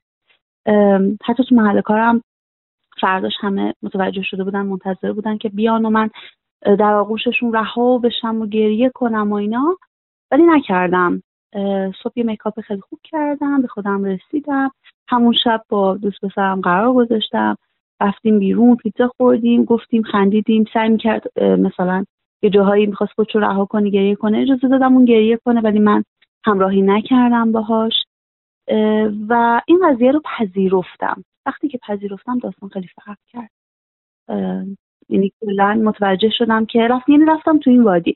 بعد خیلی جالبه من قبل از اینکه اصلا بخوام متوجه بشم یعنی بهم در نهایت بگن که تو ام اس داری چون احساس کرده بودم دارم تمام گروه ها و تمام اینا رو رفتم follow کرده بودم. توی گروه های تلگرامی توی گروه های حالا اینستاگرامی page ا همه رو follow کرده بودم و خودم موقعیت قرار داده بودم. و کم کم خودم آماده کرده بودم که اگه هم بگن هست خب دیگه مثلا دیگه هست دیگه. و سعی کرده بودم با آدم بیشتر صحبت کنم بشه به این موضوع. من به واسطه اینکه خودم خب بیمارستان بستری شدم و چون بعد بیهستی پام می‌رفت خب تو بخش بستری شده بودم که کلی بیمار امس اونجا بود. بیمارایی که خیلی سال بود امس داشتن. بیمار جدیدم بود. من دقیقا با خانمی بودم که اونم بیمار جدید بود. ولی اونجا یکی من خیلی دیدم که خب اینا که همشون معدود شاید که دو نفر اونم ویلچری اونم مثلا میان پالس کورتون می‌گیرن سرپا میشن. اونجا تازه متوجه شدم که خب خیلی داروها وجود داره داروهای جدید وجود داره همه قرار نیستش به اون شکل بشن. تو چه مواقعی ممکنه حمله به هم دست بده؟ و خب اون دوستایی هم که توی اون گروه های تلگرامی پیدا کرده بودم باشون حرف می زدم متوجه شدم که نه ام برای همه یک شکل نیست. و اصلا اون چیزی که تصورات هم هست نیست. ازش پرسیدم وقتی فهمید مبتلاست چه کسایی رو در جریان گذاشت؟ من با مادرم زندگی می‌کنم. اول خب خواهرم متوجه شد. من قطعا گفتم به ایشون و مادرم. ولی و خب محل کارم هم در جریان قرار گرفت به خاطر اینکه به حال من نیاز به مرخصی داشتم. و خب محل کارم هم محیط اداری نیست. محیط اداری نیستش. این رو مطرح کردم. ولی اوایل اصلا برام خیلی این قضیه مهم بودش که هیچ کدوم از فامیل یا دوستا یا آشناها متوجه موضوع نشن. چون فکر می‌کنم که دیدگاه هاشون به ام اون چیزی نیستش که در واقع ما فکر می‌کنیم. اون موقع حالا من خودم چون تازه متوجه شده بودم به هر حال تو وجودم یه گاردی داشتم. و همین نمی‌خواستم کسی متوجه بشه. ولی این قضیه فکر می‌کنم فقط یک سال طول کشید. و بعدش دیگه خودم رها کردم و خیلی راحت گفتم. خیلی هم همه جا راحت میگم اینو و مشکلی هم نداره. یک سری وقتی متوجه می شدن خب قطعا یه حالت اینکه وا مگه میشه؟ مثلا اول وقتی بهشون میگی دو قدم میرم میرن عقب سرتاپاتو نگاه می‌کنن و سری به پاهات نگاه می‌کنن که ببینن که تو سالم میداری راه میری. حالا تا همون پنج دقیقه قبلش جلوشون داشتی راه می‌رفتی یا؟ نگاهت می‌کنن میگن با مگه میشه تو هم داری؟ این یعنی که خب ما توقع داشتیم که تو الان اگه میگی ام داریم رو ویلچر باشی یا پات بلنگه یا بالاخره یه مشکلی تو ظاهرت باشه. این از یه عده که بیشترشون این شکلی هست عده دیگه اینجوری هن که خب خیلی دلشون میسوزه و میگن آخه عزیزم چیزی نیست مثلا. ما توی فامیلمون داشتیم. اینجوری بوده اینجوری بوده اینجوری بوده. اتفاق نیفتاده و به زندگیش ادامه داده. این آدم آدمایی که با این آدما برخورد داشتن و دیدن که این شکلی یه عده هستن که خب بیمارای قدیمی تر رو دیدن که رو ویلچرن که مثلا اول یه بختی فرو میرن و یه سکوتی می‌کنن و میگن آره مراقب خودت باش. یعنی اینکه به حال ممکنه یعنی این دیدو دارن که خب تو هم تهش قرار بشینی رو ویلچر. عده دیگه هستن که سعی می‌کنن باید خیلی همدردی کنن و راه های درمانی ارائه میدن. خب اصلا سردی نخور. سعی بیشتر گرمی بخوری. خب اونا نمی‌دونن که واقعا این قضیه خیلی مرتبط نیست. حالا ما نمیگیم صد درصد خیلی هم مرتبط نیست. شما آدمی هستم که گرم مزاجم و بسیار هم زیاد سردی می‌خورم و این اصلا ربطی به این داستان نداره. هیچ کدوم از علائم هم تشدید نمی‌کنه. و عده دیگه هم هستن که سعی می‌کنن نادیده بگیرن این قضیه رو. مثلا بگن که می‌خوان خیلی کول برخورد کنن. بگن که خب چیزی نیست. اوکی تو الان سالمی دیگه داری راه میری. خب پس چیز خاصی نیست. مرزی گفتش که روزایی که تازه با بیماریش مواجه شده بود دوست پسری داشت که بیتاب شده بود از شنیدن خبر بیماریش. پرسیدم که آیا درک و پذیرش بیماری مرزیه رو داشت؟ من موقعی که خب به حال با ایشون ارتباط داشتم موقع دوست بودیم با هم دیگه. بعد خب این اتفاق افتاده بود و موقع هم در جریانش خب قطعا بود. استرس منم دیده بود که آدم نگرانم که نباشه و اینا. خب من با ایشون ارتباط داشتم. بعد خب بنا به دلایلی من یک سال و نیم حدودا بعد از اینکه این اتفاقم افتاد با هم در ارتباط بودیم. من حتی اوایلش که توی بیمارستان بستری بودم خب من خب من اصلا گریه و اینا نمی‌کردم. یعنی خب بعد خودم هم می‌رفتم می‌رفتم خودم رو بستری کردم. یعنی اجازه نمی‌دادم کسی هم خیلی همراه هم بیاد. سعی کردم این قضیه خودکفا باشم و به کسی زیاد چیز نکنم. وابستگی نداشته باشم به از این موضوع. شب اولی هم که اومد دید من تو بیمارستانم.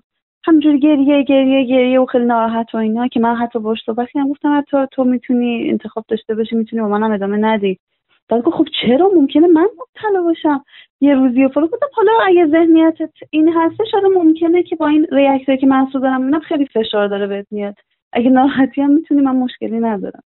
این گذشت و این اتفاقا گذشت و رابطه ما به این سمتی رفتش که خب من از سمت ایشون خیانت دیده بودم ولی رفتی به این بیماری نداشت. ایشون ذاتا مدلا این مدلی بود که آدمی بوده که خیانت می‌کرد. ولی نکته خیلی جالبی اتفاق افتاد. من روزی که برای اولین بار متوجه شدم که ایشون به من خیانت کرده و در کنارشون بودم ایشون خواب بودن و بیدارشون کردم. گفتم که شما طبق این شواهد من خیانت کردی و اینا. خیلی ریاکت جالبی نشون داد. اول که حالا شروع کرد منکر شدن و بعد یه خورده گذشت اینا هی من هی سکوت کرده بودم منتظر بودم. خب دلیلش رو بفهمم دیگه. برایش من گفتش که می‌دونی چیه؟ من آدمی هم که به همه اصلا خیانت می‌کنم من دیوونم من اینجوری من جا... اصلا می‌دونی چی؟ می‌دونی تو چرا با من موندی؟ به من گفتم خب من چرا با تو موندم؟ گفت به خاطر شرایطته. گفتم که چه شرایطی؟ گفت آره دیگه به خاطر همین ام استه یا همجوری شوکه شدم که گفتم مگه میشه؟ من موقعی که با تو دوست دارم موقعی که قبلش ام نداشتم. بعدش حالا چیز شده ولی چرا فکر کردی که به خاطر اینکه من ام دارم محدودیتی دارم که بخوام با تو ادامه بدم حتما و اینو. بعدم که من نمی‌دونستم که تو اصلا خیانت به من کردی. الان باید تصمیم بگیرم. اونجا متوجه شدم که ایشون اصلا کلا دیدگاهش این مدلی بوده که خب ترحم می‌کرده و وقتی هم که اون اتفاق افتاد و اتفاقای بعدش که افتاد ایشون همیشه به دوستاش می‌گفت لنگ بزنید به مرزیه ببینید که حالش خوبه. بهش حمله دست ندیده باشه سر این موضوع. این رو می‌دونست که مثلا ممکنه من مثلا من خیلی عصبیشم ممکنه بهم حمله دست بده. ولی متوجه شدم که ایشون اصلا دیدگاهش اینجوریه که این من رو دیگه کلا یه آدم ضعیف میشمره و خب چه خوب که اون ارتباط قطع شد و تموم شد. چون فکر می‌کنم که یکی از بدترین برخوردهایی بود که توی در واقع این مدت داشتم بابت بیماری. یه مسئله که برای مرزی وجود داره اینه که چون دلش نمی‌خواد که دیگران ترحم کنن یا توانایی هاش رو کمتر بدونن سعی کرده که خودش رو قوی نشون بده. و همین باعث شده که آدما دیگه یادشون بره که اصلا مبتلا به ام من دارم تو محل کارم که کار می‌کنم سعی کردم به خاطر اینکه به خاطر شرایط مسئله کاری سعی کردم که خیلی خودم قوی خوب نشون بدم. و اونجا فکر می‌کنم اخیرا مخصوصا فکر می‌کنم که این قضیه به فراموشی سپرده شده و فکر می‌کنم که یعنی اگر من مثلا من بخوام پزشک برم حالا ممکنه مثلا یه اتفاق بیفته که سه چهار جلسه مجبور باشم پزشک برم و ممکنه توی یک ماه مثلا سه چهار روز مثلا پنج روز مرخصی بخوام ریاکتای تند می‌بینم. که اوه چه خبرته؟ انقدر دکتر میری انقدر خودت به خودت گیر میدی. دل کن دیگه همینه. چون خودت به خودت گیر میدی این بلا سرت اومده. من این ریاکتار رو می‌بینم. مخصوصا تو محل کارم.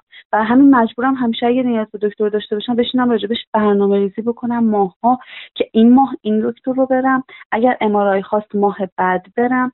اگر فلان دکتر رو گفت برو بهش مثلا دکتر گوارش ماه بعد برم. این اینا خیلی من اذیت می‌کنه. چون موقعی که مثلا احتیاجه مثلا من باید سال پیش یه دکتر قدرتی رو بعد وقت می‌گرفتم می‌رفتم دکتر خودم گفته بود و من به خاطر همین شرایط و ریاکت های تندی که دیده بودم این دکتر رو پشت گوش انداختم که الان نتیجهش هم دارم می‌بینم این مسئله پیگیری نشده. مسئله خیلی حادی نیست ولی باید پیگیری می‌شده و من فردا وقت پزشک دارم. پزشک مثل خودم چکاب شش ماه یک بارم رو دارم. مطمئنم که برخورد پزشکم خوب خوب نیست که میگه خب من به تو گفته بودم تو باید بری اینجا باید پیگیری می‌کردی چرا نکردی؟ و خب نمی‌تونم براش تشریح بکنم که تو محل کارم. مثلا من نمی‌تونم وقتی مثلا این رفتار رو با هم میشه مخصوصا سر پزشک یه جور سرخوردگی به هم دست میده. و خب باعث میشه که مثلا فکر کنم که فشار فشار بعدی رو حس می‌کنم. من با بالا رفتن سنم بعد از سالگی یا این داستان کلا دیدگاه هم نسبت به آدم خب یه مقدار تغییر کرده نه به خاطر وجود بیماری به خاطر یه, یه سری اتفاقات توی زندگیم و خب کلا آدم تنهایی هستم به لحاظ روحی. آدم های بسیاری رو می‌شناسم آدم های بسیاری دور برای من هستن ولی من خودم ذاتا آدم تنهایی می‌دونم خودم رو. و آره بعضی موقع احساس می‌کنم که بهتره که گاهی دست از این نشون دادن این که من قوی هستم بردارم. شاید آدما یک کم باورشون بشه که خب به حال من هم یه سری احساسات دارم یا مثلا ممکنه ناراحت بشم ممکنه ناراحتیم روی یه سری چیزا تاثیر بذاره. چرا این قضیه گاهی اوقات خیلی پشیمون میشم. میگم کاش یه ذره اون جست قوی بودن رو کمش کنم. بقیه هم باورشون بشه بالاخره من هم یه مشکلی دارم. دیگه همه یادشون رفته.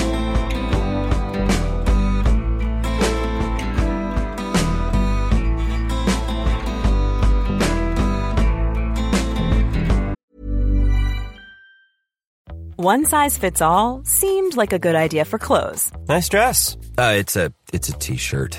Until you tried it on. Same goes for your healthcare.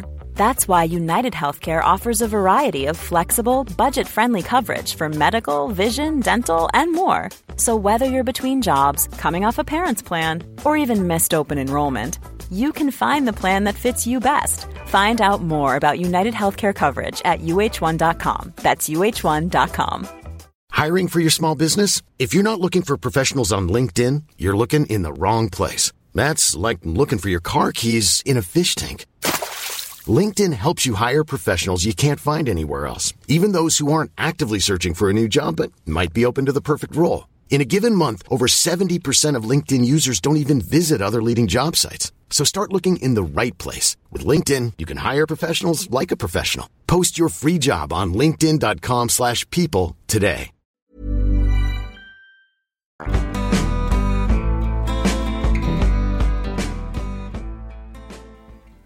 سهیلا 26 سال پیش مبتلا شده. وقتی که 34 ساله بوده ازدواج کرده بوده و یه دختر ده ساله و یه دختر چهار ساله داشته. بله من سی و سه سالم بود. که چشمم ناراحت شد یعنی چشمم تار شد چشم راستم تار شد. اول نمی‌دونستم که نمی‌دونستیم هیچ کدوم که اسمش ام ولی بعد به چشم پزشکای مختلف مراجعه کردم که یکی از اونا گفت باید متخصص مغز و اعصاب ببینتت بعد متخصص مغز و اعصاب که منو دیدن نوار مغز برداشتن. البته نوار مخصوصی بود. نوار مغز برداشتن و گفتن بله این ام هستش. من حتی اسمش هم نشنیده بودم. یعنی وقتی که دکتر به من گفت ام من اصلا نمی‌دونستم چیه. گفتم خب این چی هست؟ بعد گفتن که یعنی یه خوردم این دکترم یه جوری برای من توضیح داد. گفت یعنی مغزت پر از پلاک های مختلفه و اتصالی کرده مثل سیمپیچایی که تو هم رفتن اتصالی شده. تو هم سرت اونجوری شده. بعد یعنی عملا خیلی بد برام توضیح داد. ولی به هر حال آره به هر حال ما متوجه شدیم که یک مشکلیه که از اعصاب مغز شروع شده. یه سی و ببخشید چهار سالم بود سی و سه چهار.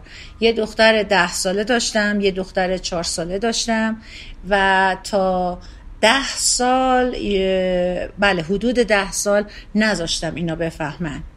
بچه ها بفهمن. و این خیلی دوران سختی بود.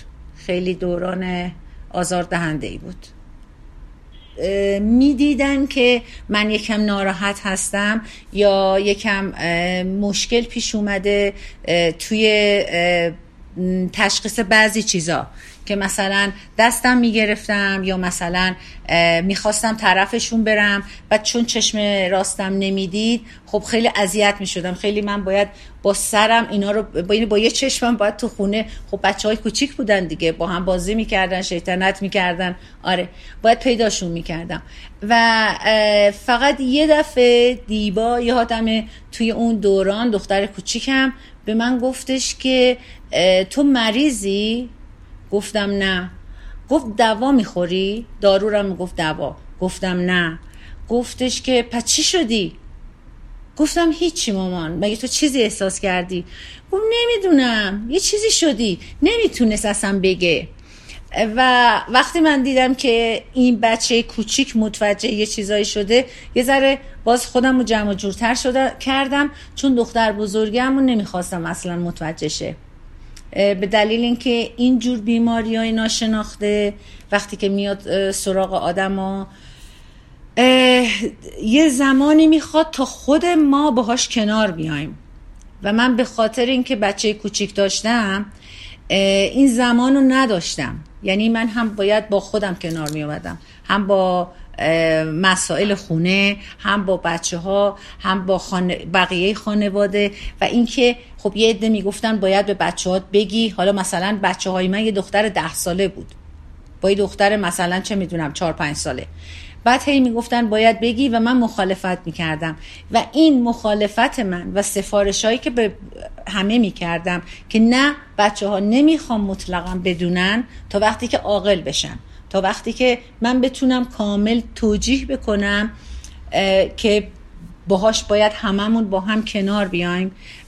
پس اینا باید ببینن که من خیلی خوب باهاش کنار اومدم. ببینن هیچ فرقی نکرده تو زندگیمون. و خدا رو شکر که امروز من روزی نیست که شکر نکنم برای این داستان. خدا رو شکر که من اون موقع توانش رو داشتم. یعنی بچه داریمو می‌کردم رانندگیمو می‌کردم خریدامو می‌کردم همه کارمو خودم. کارایی که به من مربوط بود و می‌کردم. بعد خب کارایی هم که با شوهرم بود که هیچ.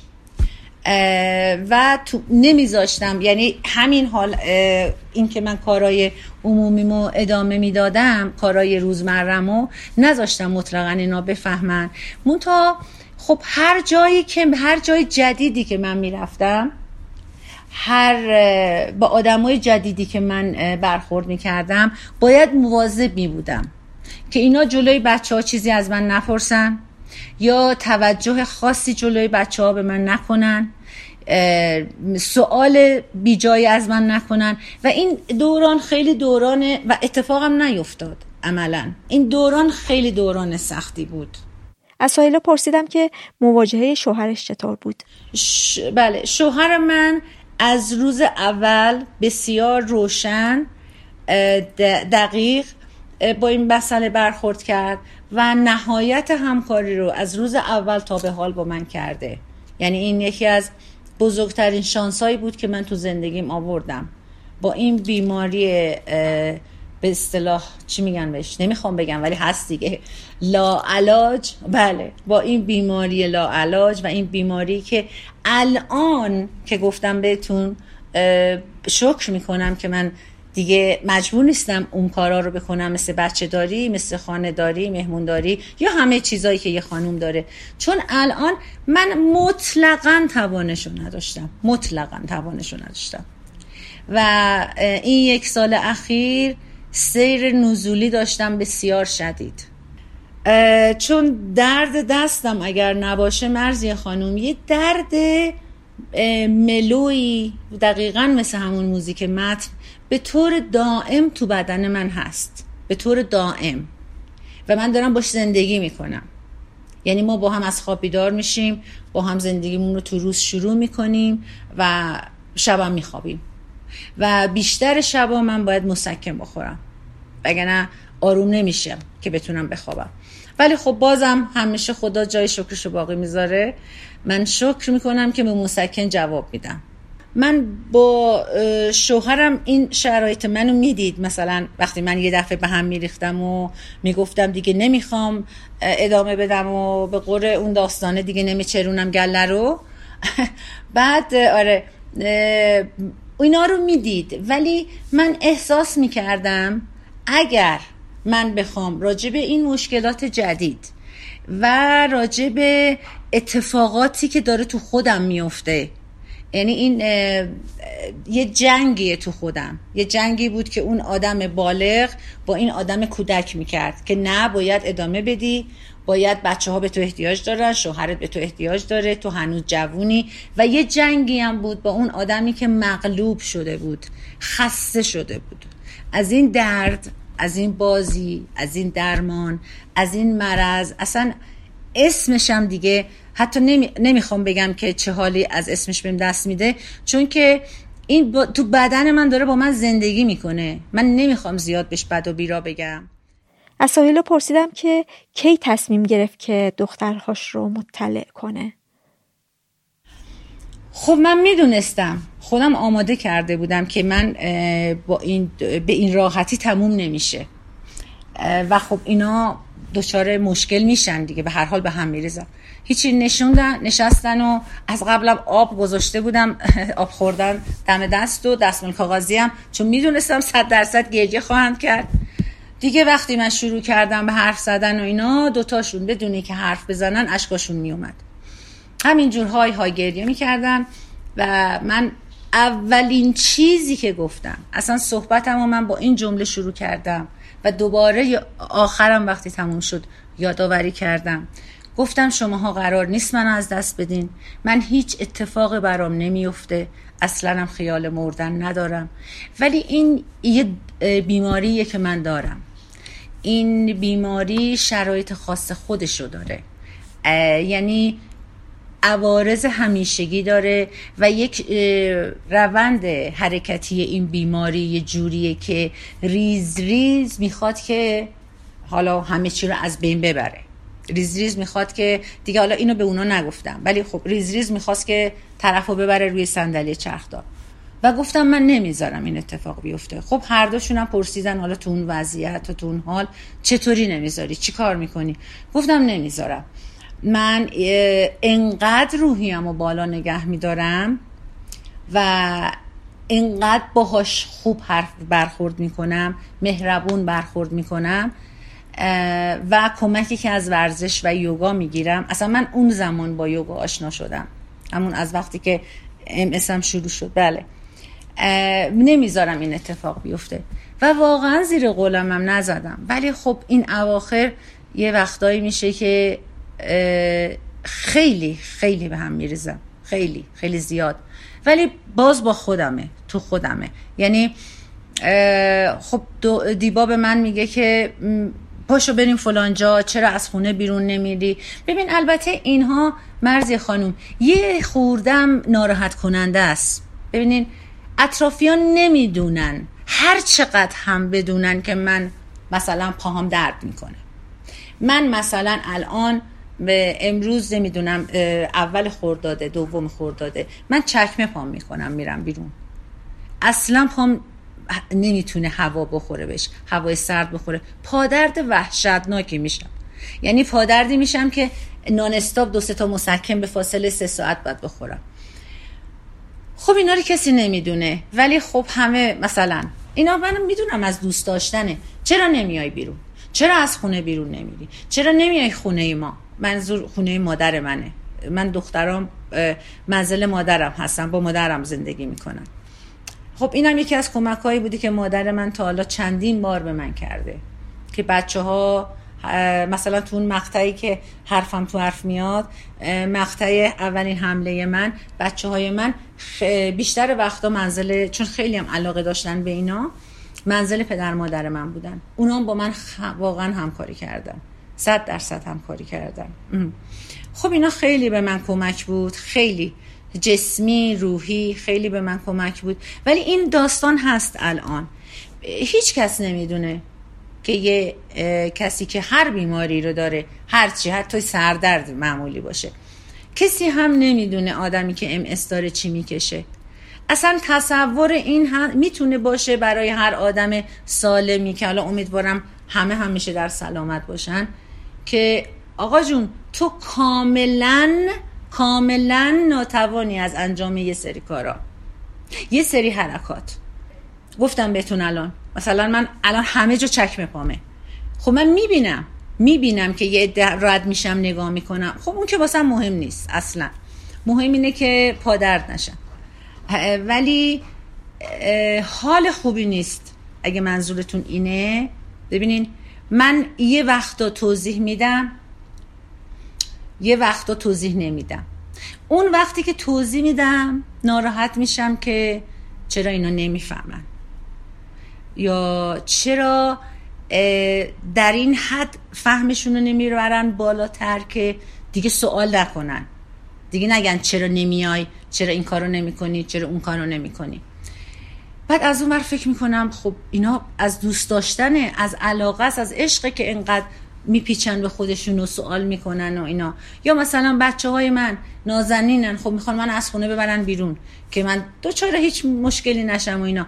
ولی واقعا به معنای واقعی کلمه نمی‌تونم پاشم برم لباس بپوشم. مثلا مرتب خونم خودم و اصلا هیچی هیچی. یه وقتا که دیگه حالا خیلی اصرار و فلان و اینا و بیا اونجا بشین و بیا فلان کن و اینا اصلا انقدر خودم با خودم درگیرم و حالم بده که وقتی من میرم اینا می‌فهمن. خیلی بهتر بود که من نمی‌رفتم.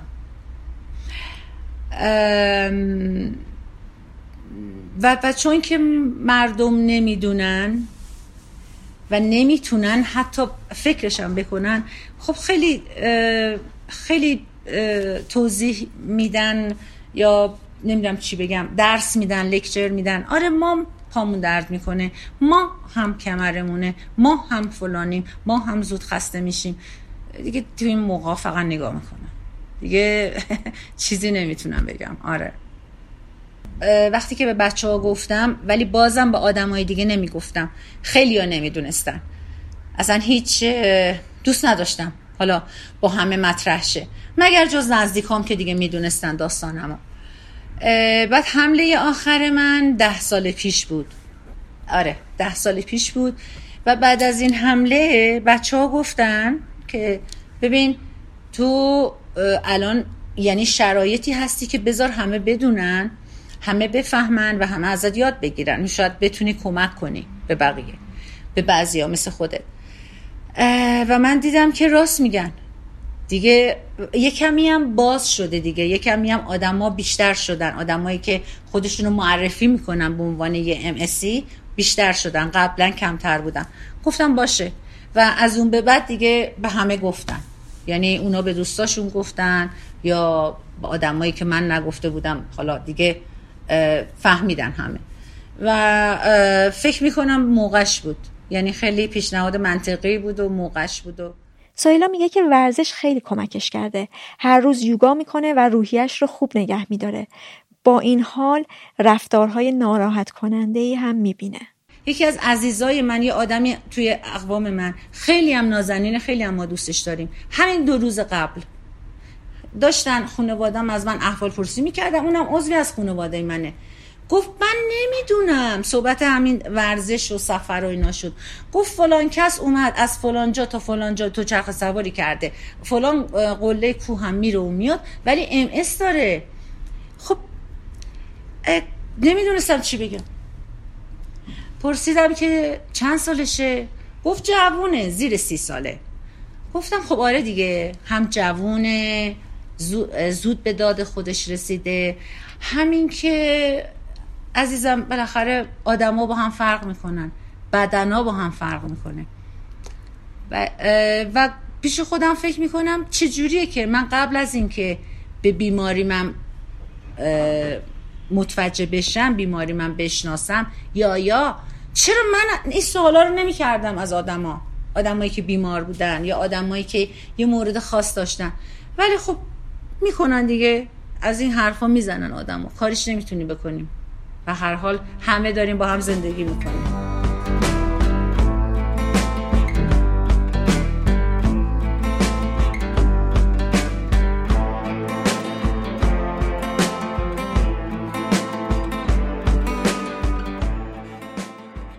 علی هفت ساله که مبتلاست و الان سی و سه سالشه.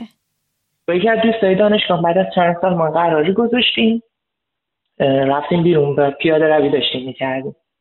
مسیر برگشت ایشون به من گفت که علی من به دکتر میگه که احتمال داره ام اس داشته باشی چون علائمش دارم. بعد من بهش گفتم که خب چون نگرانی نداره که و برو ام‌آرآی بده مشخص میشه. گفت آخه خالم هم ام اس داره و با میترسم گفتم خلاصه نگرانی نداره برو شما ام‌آرآی بده اگر که خدای نکرده ام اس داشته باشی بالاخره می‌تونن جلوشو بگیرن و کندش کنن بیماری و بالاخره راه های درمانی داره. مکالممون تموم شد و یک شامی با هم خوردیم و من شب رفتم خونه. و دست راستم از مچ دست تا نوک خواب رفت. بیهست شد. و گفتم خوب احتمالا یه حرکتی انجام دادم که این خواب رفتگی اتفاق افتاده. ادامه پیدا کرد تا هفته آیندهش هفته آیندهش دست چپانم همین اتفاق براش افتاد و هر دو دستم از مچ تا نوک انگشتم بی حس خواب رفتگی. هفته بعدش این اتفاق واسه شکم من افتاد و احساس خواب رفتگی رو شکم داشتم حس می‌کردم. دیگه شروع کردم به دکتر رفتن. از دکتر عمومی شروع کردم و آزمایش خون و از این گونه آزمایش ها بعد به دکتر داخلی مراجعه کردم. ایشون ما ارجامون دادن به متخصص مغز و اعصاب. رفتم پیش متخصص مغز و اعصاب و ایشون به ما گفتن ام و بعد از این قضیه از دوستم پیگیر شدم که آیا رفتی امارای نرفتی امارای گفت رفتم امارای و خدا چیزی نداشتم. داستان ام من این گونه است که به یک هست ام من مشخص شد. از علی پرسیدم که وقتی که مبتلا شد خودش به توصیه هایی که به دوستش می‌کرد باور داشت؟ خب، وقتی من متوجه شدم امستان بالاخره وقتی آدم خودش درگیر بیماری میشه یا یکی از دوستانش درگیر میشه اینا سری بحث متفاوته. من یکی دو روز یعنی موقعی که تو بیمارستان بودم هنوز به من نگفته بود دکتر ام داری. من کورتون پارس تراپی برام شروع کردم دیگه روز دوم سوم بود دکتر گیرش کشیدم گفتم دکتر چیه؟ ام اس سندروم گردیم بار این وقت خیلی هم مطالعه کرده بودم. گفت ام اس تو مراحل ابتداییه بعد یکی دو ساعت من خب بالاخره یه مقداری ناراحت شدم. خیلی بیشتر از یه مقداری به گریه هم رسید. ولی بعدش خیلی سریع با خودم کنار اومدم. و گفتم خب بالاخره یک چیزیست که باید ادامه زندگیمو باش طی کنم تو اولین برخوردم پدر مادر به من گفتن که خب علی به کی بگیم؟ ام اس داری به کی نگیم؟ که من گفتم که به همه بگید. این قراره مدت زمان زیادی با من همراه باشه و قرار نیست من پنهانش بکنم کسی. من می‌خوام دارو مصرف کنم می‌خوام راحت دارو مصرف بکنم. چون تو فازهای ابتدایی بیماری هم که معمولا داروهای تزریقی دکتر تجویز می‌کنه. خب اگر من بخواستم پنهان کاری بکنم این دارو خیلی تزریقش برام سخت می‌شد. و اینطور شد که به هم هم گفتم من ام استرم تا چند ماه بعدش یک گروهی داریم ما به نام ام سنتر نمی‌دونم شما اسمش رو شنیدید یا نه یه وبسایتیه که بچه های ام اس دور هم جمع میشن. من اولین بار اون دور همیاشون شرکت کردم و انرژی خیلی مضاعفی گرفتم انقدر انرژی گرفتم که حال بچه ها انقدر خوب بود حال منم خوب شد که همکار شدم با بچه های ام سنتر و از اون سال 95 جزو یکی از اعضای تیم شدم که کارها رو داریم جلو می‌بریم و سعی می‌کنیم فرهنگ سازی اس به نحو احسن انجام بدیم. و دقیقا اس همونه که من به دوستم گفته بودم با وجود داروهای جدید خصوصا داروهای خوراکی خیلی هم راحت شده قابل کنترل هیچ مشکلی نداره. خب خانواده که خواهر و مادر و پدر نگرانی های خودشون رو داشتن بالاخره برای اونام ناشناخته بود. ولی به مرور زمان که هم خودم با بیماری بیشتر آشنا شدم هم براشون توضیح دادم. خب نگرانی هاشون رفت. شد علی در حال حاضر کار آزاد داره و چون کارفرمایی ثابتی نداره براش مشکلی در مورد کار به وجود نیومده. اما چیز آزار دهنده براش اینه که تجویزهای نامربوطی میشه از طرف آدمهای ناآشنا با بیماری. بعضی از دوستانی که خیلی علاقه من به طب سنتی هستن بدون اینکه این اصلا بشناسم همش دارو تجویز می‌کردن. داروهایی که شما سردی نخور گرمی بخور فلان میشه طبعت اینه فلانه فلانه. خب اینا فقط واکنش های اشتباهی بود که من اول اوایل کار سعی می‌کردم که این دوستانو مشخص کنم براشون که این چیزی که داری میگی علمی نیست و هیچ پشتوانه ای نداره. ولی خب یه مدت دیدم که نفایده نداره. باز این دوستان دارن توصیه هاشون انجام میدن. معمولا به خیالی تعیین می‌کنن. میگم باشه. شما درست میگید و کار خودم انجام میدم.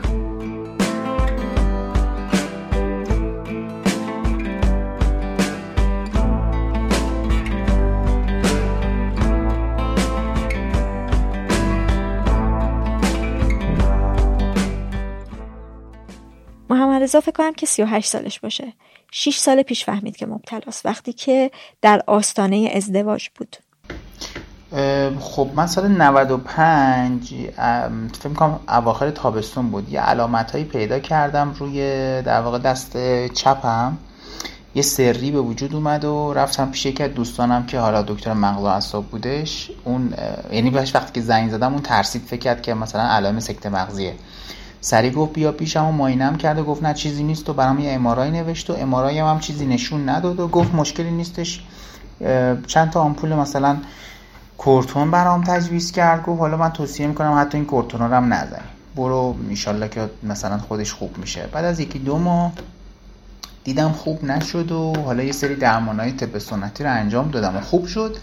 ولی 6 ماه بعد تقریبا شب عید سال یعنی 95 به 96 که دیگه دومین علامت رو من پیدا کردم یه خورده احساس کردم که دوبینی پیدا کردم. رفتم پیش همون دوستم برام امارای این دفعه نوشت مجدد و وقتی که امارای اومد مشخص بود که پلاک دیده شده تو امارای و همونجا به من گفت. گفتش که من تشخیصم ام منم خب آخرین تصویر ذهنی که از ام داشتم از همسایمون بود در دوران بچگی که مثلا حالا هفت سالم من بود این رو ویلچر میشست و من وقتی از مادرم میپرسیدم که این چه مشکلی داره میگفتش که این ام داره مثلا براش دعا بکنین. این تصویر ذهنی با من مونده بود تا اینکه خب من خودم شنیدم که تو مبتلا به ام و خب سوالات عجیب غریبی ازش میپرسیدم که قطعا اون لحظه.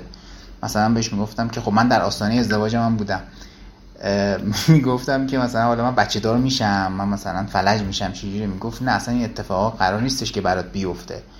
ولی خب اون لحظه چون که به من شوک وارد شد هر چی که به من گفته بود و من فراموش کردم. یعنی بعدها که حالا با هم دیگه میشستیم اصلا تعریف می‌کنیم حالا به حالا یه حالت تنزم تعریف میکردش برای من. می‌گفت تو اون لحظه اصلا محو بودی هیچی رو انگار نمیشنیدی. واسه من خیلی بر توضیح ندادم.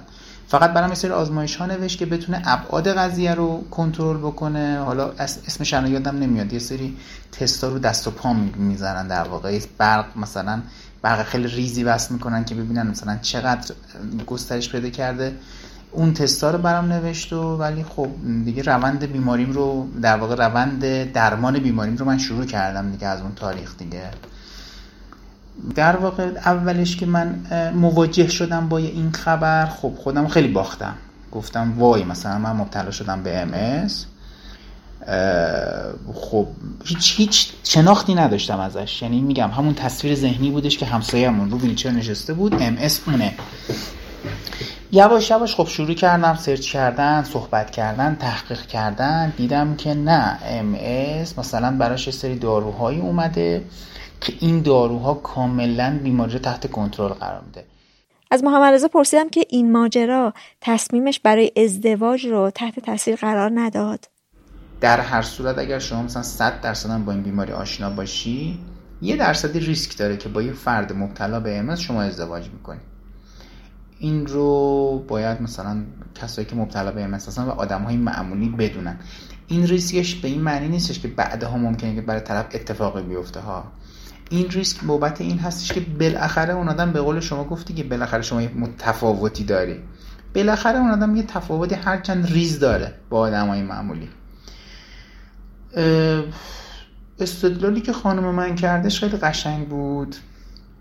گفتش که خب ممکن بود که مثلا بعد از ازدواج تو یه مثلا دور از جون مثلا تومور می‌گرفتی سرطان می‌گرفتی.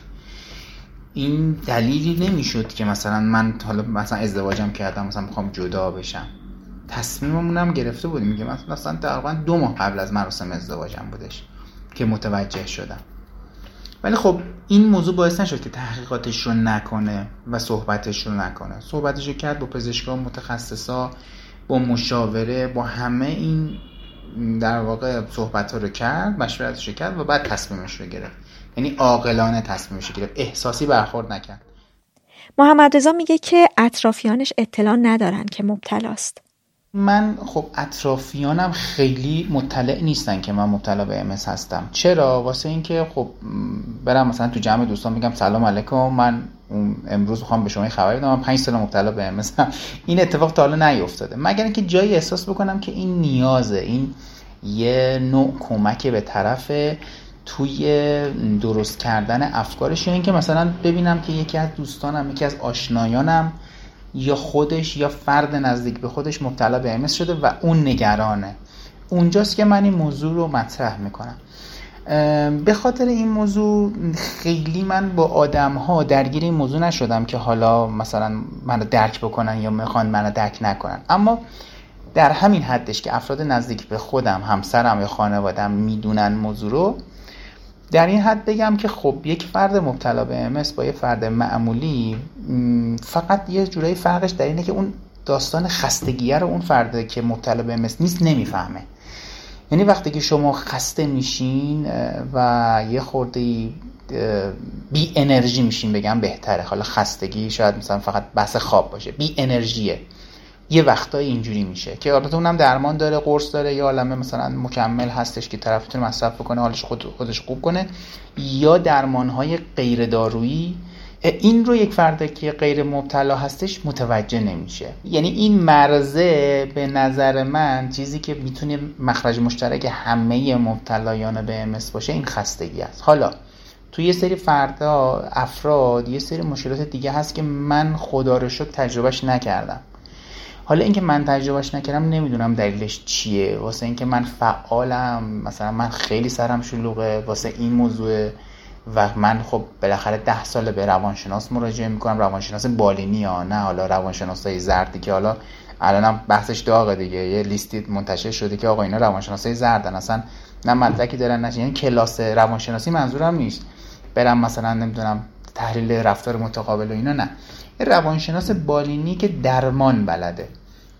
من قبل از اینکه اصلا مبتلا به امس بشم داشتم مثلا می‌رفتم و همچنانم دنبال می‌کنم. یعنی شاید ماهی بار دو ماه یه بار با روانشناس صحبت می‌کنم. این خودش به نظر من باعث میشه که خیلی از این علامت های باطنی کم بشه. یکی فعال بودن من و یکی هم خب بحث همین روانشناسی که خودم رو شناختم علائمم رو شناختم. سعی می‌کنم نمیگم صد درصد تونستم. سعی می‌کنم که نذارم که این استراب و استرس به هم لطمه بزن. حالا تا چه حد موفق بودم یا نه اون یه بحث جداست. ولی میگم این فعال بودنه و این بحث روانشناسی خیلی می‌تونه به آدم ها و توی این علامت باطنیشون کمک بکنه. ولی خستگی یه مخرج مشترکی که همه مبتلاهای به ام دارن. حالا زیاد و کمش متفاوته دیگه. برای من مثلا به نظر من جز کماست تازه. ولی با این حالی که حتی کمه این مرز رو من احساس می‌کنم بین خودم و افراد دیگه. مثلا مثال بزنم مثلا میریم سفر یه جای دیگه من مثلا می‌برم. بعد مثلا شاید آدمای دیگه بگن ای بابا چقدر تو تنبلی چقدر مثلا این صفت ها رو به کار می‌برن. شاید اونجا چون خیلی هم باز درگیر نیستم با جامعه در مورد این فقط در حد همین که اونجا مثلا یه احساسی بکنم. که اینا رو هم سعی کردم که خیلی مثلا جدیش نگیرم دیگه. چون اونا این من یه چیزی می‌دونم که اونا نمی‌دونن بندگان خدا. شده مثلا یه مبتلایی به امسی بوده توی اطرافیانم دوستانم دیدم داروشو قطع کرده. چرا؟ واسه اینکه رفته پیش طب سنتی. بعد به سنتی بهش گفته که نه من درمانت می‌کنم و اینو اونم داروشو قطع کرده. من به خاطر اینکه به اون کمک کنم برگشتم بهش گفتم که بابا من مبتلا به ام هم اینجوری اونجوریه. ولی دیدم تغییر ایجاد نمیشه. یکی از دلایلی که شاید نمیگم خیلی به آدم ها می‌بینم که خیلی فایده ای نداره. جایی که ببینم فایده داره رو چرا؟ قطعا میگم بهش. یعنی میگم که این تغییر ایجاد بشه. ولی خب جایی که واقعا تغییر ایجاد نمیشه لزومی نمی‌بینم که بگم. اون موقع که آمپول رو می‌زدم 50 درصد حال بدی من به خاطر اون آمپوله بود که فلانی تو مثلا این مشکل رو داری. هفته یه بار مثلا میخوابیدم تو تخت. بعد خب بالاخره ازدواج کرده بودم. بالاخره این سری مسئولیت آدم داره. خانومم میومد بعد خانومم می‌خواست به من کمک بکنه. بنده خدا نمی‌دونه چجوری کمک کنه. هی مثلا در تلاش بود که میگو بیا بیا این کارو بکنیم. بیا بریم مثلا دور بزنیم بیرون. بیا مثلا چند فیلم ببینیم. بیا مثلا این چای رو بخور. ولی تو تو 24 ساعت اصلا حوصله هیچ کسا نداری. دوست داری فقط بخوابی. باید حالا فرض بکن یه سری از بچه ها روزی با... یه روز در میون این آمپول رو می‌زنن. که من به خیلی هاشون گفتم گفتم مثلا این حال بد تو خیلی هاش نه به خاطر ام که به خاطر این داروی مصرفیته. اگر شاید مثلا طرف آگاه باشه به این موضوع شاید بهتر بتونه این موضوع رو درک بکنه. ولی میگم این داروی خودش مثلا تشدید می‌کنه مثلا حال بده خانواده مطالعه ندارن. الان هم هرچی من بهشون میگم باز یه سری نگرانی ها بالاخره پدر مادرم دارن. ولی طی اتفاق خیلی مثلا اتفاقی شد که من بهشون گفتم. یعنی دوست نداشتم بهشون بگم. الان باشه چرا؟ مثلا می‌گفتم. الان اگه خانوادم در جریان نبودم بهشون می‌گفتم. ولی خیلی اتفاقی در واقع بعد تقریبا دو ماهی که مبتلا بودم بهشون گفتم. ولی واکنششون خب قطعا خیلی ناراحت کننده بود دیگه. اونا هم شک شدن. اونا هم دقیقا همون ذهنیتی که من در 6 سالگیم 7 سالگیم داشتن اونا هم داشتن دیگه بیشتر از این که دیگه نداشتن. چون الان اتفاقی که افتاده دقیقا اتفاقی بر من افتاده تو جامعه که حالا من خیلی به هرمه نمیگم توی جامعه افتاده دیگه. مبتلایان به چون در 95 درصد موارد علامت ظاهری ندارن به آدما نمیگن. آدمو فقط کیا رو می‌بینن؟ اون 5 درصدی که علامت ظاهری دارن. مثلا طرف پاشو می‌کشه یا مثلا رو ویلچر نشسته یا مثلا دستش مثلا مشکل داره. میگن خب چرا؟ مثلا فلان چجوری؟ یه پیگیری می‌کنن طرف هم میگه آره مثلا من مبتلای به ام هستم. ولی این 95 درصد رو نمی‌بینن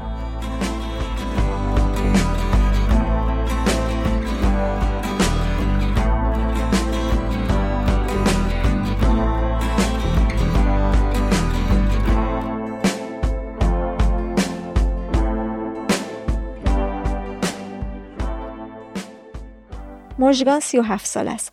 اولین حمله سال 1388 اتفاق افتاد. اولین بار سال 88 من دو تا حمله داشتم پشت هم. بعد همون موقع مشکوک به ام بودم. اما به دلایلی پیگیری نکردم و علائمم خودش از بین رفت.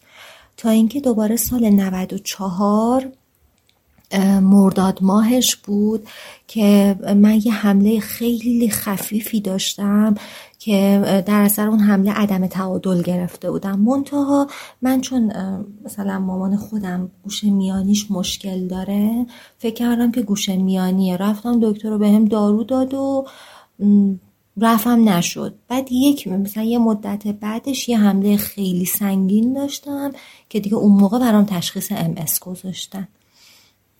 ببین تا هر چقدر بگی که مثلا من بیماری رو میشناختم باز هم وقتی که بهت میگن آره هست خیلی حس بدی داره. به خصوص اینکه من خیلی دکترم بهم به بد گفت. خب من می‌دونستم که ام میگم مثلا قبل از اینکه برم دکتر می‌دونستم این رو. ولی می‌دونی یهو یه وقفه ای در زندگیت ایجاد میشه. یه در ببین در کسری از ثانیه زندگیت به دونیم تبدیل میشه. یه شبی خوابیدی صبح بیدار شدی بعد یهو همه چی تغییر می‌کنه. تو دا دیروز داشتی زندگی تو می‌کردی حالا دیگه بعد هر هفته آمپول بزنی هی مثلا ممکنه دوره حالت خوب باشه حالت خوب نباشه. من با وجود اینکه می‌دونستم با دکتر خب خیلی بد به من گفت. و من تو همون اتاق دکتر شروع کردم گریه کردن. ولی بعدش که اومدیم خونه خیلی سود خودم رو جمع جور کردم. یعنی به جایی رسیده بود که ما اومدیم خونه. من و پدرم و مادرم رفته بودیم دکتر. بعد ما هم بابام تفلی مامانم گریه می‌کرد. بعد بابام عصبانی بود. می‌دونید؟ مثلا همش گفت تو خیلی سختی کشیدی. حالا بابا ماما می‌دونی دیگه. کلا مثلا دوستان بچه هاشون خیلی خوب باشن. بابام خیلی ناراحت بود. بعد کار به جایی رسید که من آمدم خونه رفتم دست و صورتم و شستم آمدم بیرون شروع کردم اینا رو دلداری دادن. اولش مثلا این مدلی بود که به کسی نگو قایمش کن. اصلا اصلا نه حرف نزنیم. بعد من گفتم که نه خب یاد بگیریم هممون. چون قراره که با این زندگی کنیم دیگه. دیگه مثلا ما بودیم مامان بابا مژگان حالا اینم اومده دیگه. شما فکر کنید بچه جدیدی وارد خانواده شده. بعد بشناسیم خلق و خوشو بعد دیگه کم کم خودم رفتم از منابع معتبرتر یاد گرفتم. بعد بلا فاصله رفتم قاطی جمعیت ام شدم. رفتم با انجمن برخوردم تو برنامه ها شرکت کردم. یاد گرفتم. قشنگ متخصص شدم. بعد دیگه کم کم هرچی بلد بودم به مامانم یاد دادم و الان دیگه مثلا آروم شدن همشون. مژگان میگه که به خاطر شرایطش از طرف بعضیا برخوردهای مناسبی ندیده. یکی از سوالاشون مثلا اینه که خیلی اوضاع خطرناکه. خب حالا مثلا فرضم اوضاع من خطرناک باشه چه, چه فرق به حال شما مثلا می‌کنه؟ می‌دونید یا مثلا یه چیز دیگه ای که میپرسیدن اینه که حالا چون می‌دونی بیشتر مبتلایان به مثلا خانوم هم دیگه خانوم هستن مثلا میپرسیدن که شما می‌تونید بچه دار بشید و بچه رو بخوای شیر بدی ام اس نمی‌گیره. می‌گفتن بابا مگه ویروسه؟ ام اس بیماری سیستم ایمنیه. هیچ فرق مثلا اون دیابت داره این چه می‌دونم سرما خورده اون یکی بیماری پوستی داره این هم ام خیلی فرق خاصی نداره. متاسفانه عموم مواقع جدی گرفته نمیشه. نه فقط اینکه حالا حمله ها همه چی. ببین مثلا خب من الان یک سری علائمی دارم. مثل اینکه صبح که بیدار میشم پاهام خیلی سنگینه. با اینکه من مشکل حرکتی هم ندارم. پاهام خیلی سنگینه و برام واقعا قرارهای صبح زود خیلی سخته. با اینکه خیلی هم آدم سهرخیزی هستم.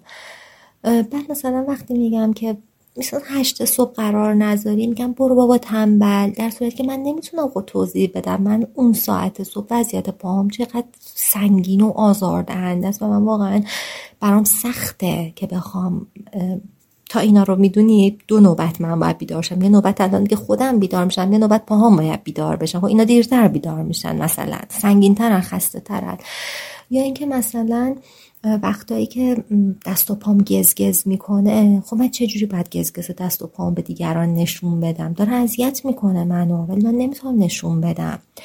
یه سری علائم این مدلی فارغ از حمله یا مثلا ببین دیگه سردرد همه سردرد می‌گیرن تقریبا دیگه. وقتی سردرد می‌گیری می‌تونی اون میزان دردتو به کسی نشون بدی؟ نه. ولی آیا می‌تونم مثلا میشه انکارش هم کرد که تو درد نداری؟ و خب لابد داری که داری میگی دیگه. یا مثلا توی ام یه موضوعی هستش که تقریبا همه بچه های ام این نکته رو دارن. اونم خستگیه. ما یه خستگی های عجیبی رو تجربه می‌کنیم که بقیه اون حالت رو تجربه نمی‌کنن. چرا میگم بقیه اون حالت رو تجربه نمی‌کنن؟ واسه اینکه من از بدو تولد با ام متولد نشدم. من در سی سالگی ام گرفتم. پس من خستگی قبل از ام رو هم تجربه کردم. به جرأت می‌تونم بهت بگم خستگی که ام داره اصلا قابل مقایسه با خستگی عمومی نیست. مثلا ممکن تو شب بخوابی صبح بیدار شی بعد واقعا نا نداشته باشی بیدار بشی. اصلا انرژی نداشته باشی. بعد وقتی که مثلا من به کسی میگم خستم میگم ما هم همیشه خسته ایم بابا خودتو لوس نکن دیگه. چقدر تنبلی. بعد آدم دیگه نمی‌دونه. مثلا می‌دونی یهو دهنت بسته میشه که چی بگم دیگه من چه توضیحی بدم. از همه اینا جذابتر این بود که یه دفعه یه آقای اومد به من پیام داد که خواهرم ام اصلا چیز سختی نیست. شما با مولانا درمانی می‌تونی ام تو درمان کنی. خب ببین دیگه نمی‌دونی واقعا. هم می‌دونی که این آدم نیت بدی نداره. هم از اون طرف خب آزارت میده.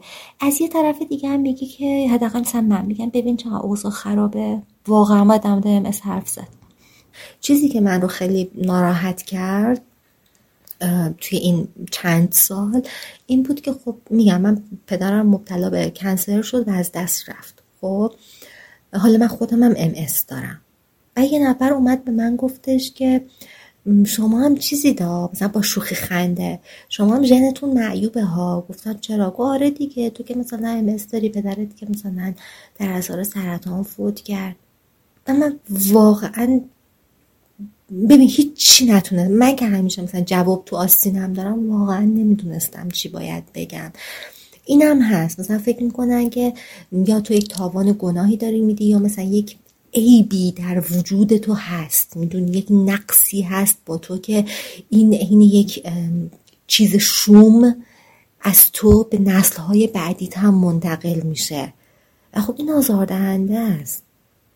چون تو انتخاب که نکردی امسو حالا پیش اومده. اتفاق افتاده. از مجگان پرسیدم که این شرایط تأثیری روی روابط عاطفیش داشته؟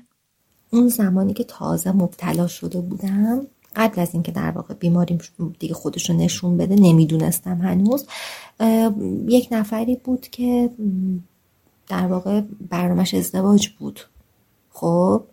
و اصلا رفته بود با خانوادهش صحبت کرده بود و خیلی وقتم بود که مثلا من میشناختمش و اینا. در همین گیروداری که ایشون دیگه رفته بود مثلا با خانوادهش صحبت کرده بود و اینا من بیماریم شروع شد.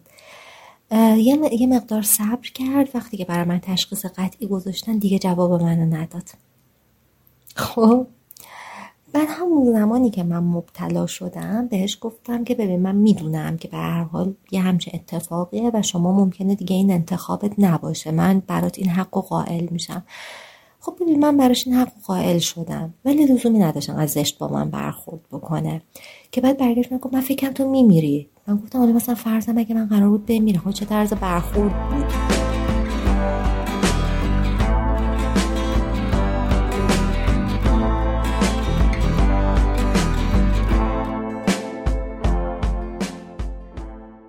متین بعد از آزمون کنکور و تو سن 19 سالگی متوجه شد که مبتلاست نزدیک به 8 سال پیش. من یه حمله خیلی شدید داشتم که منجر به فلجی یه طرف بدنم شد که حالا اون فلجی دلیل برای این شدش که حالا ما پیگیری بکنیم و متوجه بشیم که یه همچین مشکلی هست. به نظر من مهمترین قسمت زندگی هر شخصی که مبتلا میشه مواجهه با بیماریشه. دکتر من به من گفتش که لاکچریا و پولدارا بنز S دارن شما ام اس داری. خب این خیلی تفسیر جالبی بود که هم که قبح مریضی میشکنه هم که خب پذیرشش برای من راحت تر خواهد بود به عنوان بیمار. من خب اولش خیلی ناراحت شدم چون واقعا خودم آدم پر انرژی بودم و این ور اون ور خیلی شیطون بودم به اصطلاح. بعد که دیگه یهو این اتفاق افتاد نشستم فکر کردم گفتم خب می‌تونست بدتر باشه. می‌تونست یه نتیجه خیلی بدتر داشته باشه. ولی خب الان که اینطوریه کسی از امس نمرده. خب پس این خیلی موضوعاتی نیست. من مادرم میخورده.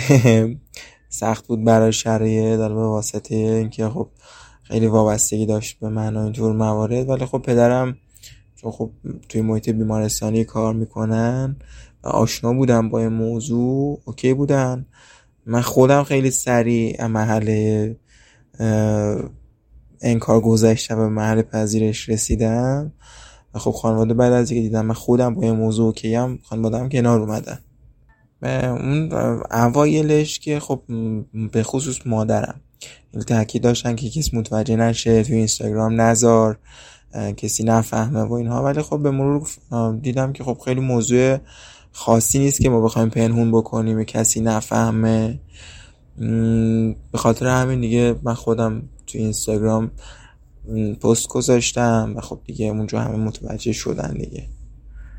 حتی تو این بین متوجه شدم که چند تا از دوستام هم مبتلا بودن و من نمی‌دونستم. کامنت ها در کل می‌تونم بگم همه کامنت ها کامنت های مثبتی بود. از متین پرسیدم که شرایط شغلیش چطور پیش رفت؟ من توی شرکتی کار می‌کردم که بین المللی بود یعنی مدیرای ما چینی بودن. من به واسطه حالا این بیماری که داشتم که عنوان نکرده بودم اون تایم چند روز مرخصی گرفتم و بعد از این مرخصی که حالا یه مقدار طولانی شد نه من روش هفت روز دیگه من گفتن که ما نمی‌خوایم با شما ادامه همکاری بدیم و اینها. بعد خب یکی از مدیرای ما می‌دونست یعنی من بهش گفته بودم که من همچین شرایطی دارم. انتقال داده بود. گفته بودن که ما ترجیح میدیم با آدم سالم همکاری بکنیم.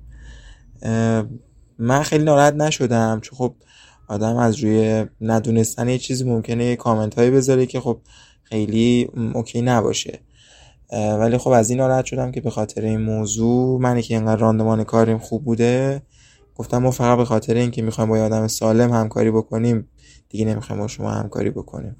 این یه مقدار ناراحت کننده بود برای من. متی میگه که با خانوادهش بعد از ابتلا چالش داشته سر سبک زندگیش. اونا نگرانن که این سبک زندگی روی بیماریش تاثیر بذاره و به خاطر همین مدام بهش تذکر میدن. من خوب خانوادم اوایلش که از کاه کوه ساخته بودن قشنگ.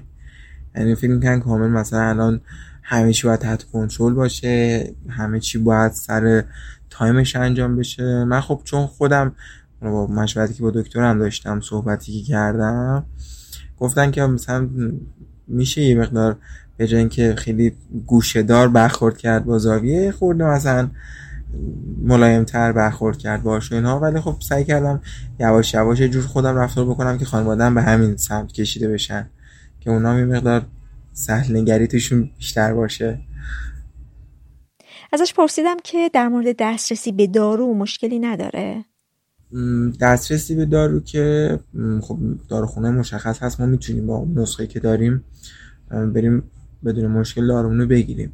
ولی از بابت هزینه ها یه مقدار هزینه ها خب خیلی بالا رفته. یعنی چیزی که مثلا ما قبلا می‌گرفتیم و چیزی که الان داریم تهیه می‌کنیم خب خیلی اختلاف قیمتی داره.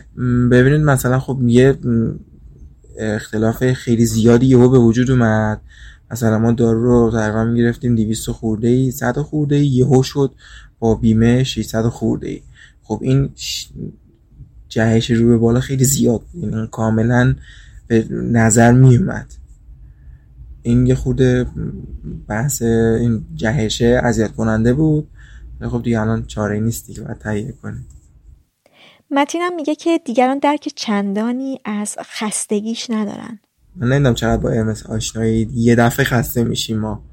یعنی اصلا داریم پیاده روی می‌کنیم. من احساس می‌کنم ده ساله دارم میدوام. اینجوری خسته میشیم. و خب من میگم بچه میگم با چقدر تو اذیتی موقع رفتن اینا. ولی خب از که من انرژیم از اونها خیلی بیشتره. یعنی فعالیت تو طول روز بیشتره. خیلی بیشتر از اونا کار می‌کنم. خیلی بیشتر از اون حالا ممکنه که فعالیت بدنی داشته باشم تو حین کار. ولی خب این مشکلی است که برای ما به وجود میاد. یعنی ممکنه تو حین کاری که داریم انجام میدیم یهو با افت لول انرژی مواجه بشیم. به خاطر همین خورده بچه حالا من خدا شکر دوستام خودم یه جوری رفتار کردم که مثلا هر چیزی که گفته میشه تو جنبه فان میگن. مثلا میگم که تو هم که هر دفعه می‌بینی خسته ای حال نداری. اینطوری. با خنده اینکه نه اینکه بخوان اذیت کننده باشه این موارد.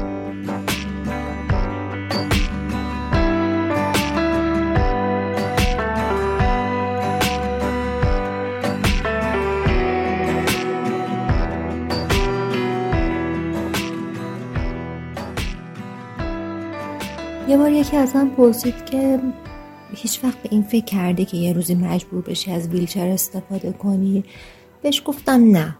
به خاطر اینکه به نظر من انقدر زندگی ناپایی داره که به هیچ چیز نمیشه فکر کرد و نمیشه هیچ تضمینی برای هیچ چیزی داد. مگه این همه آدمی که تو دنیا دارن از وسایل کمک حرکتی استفاده می‌کنن ام داشتن؟ خیلی هاشون هستن که در اثر حادثه مجبور شدن که از حالا ویلچر واکر یا هر وسیله کمک حرکتی دیگه استفاده بکنن. وقتی انقدر زندگی ناپایی داره چه لزومی داره من به همچین چیزی فکر بکنم؟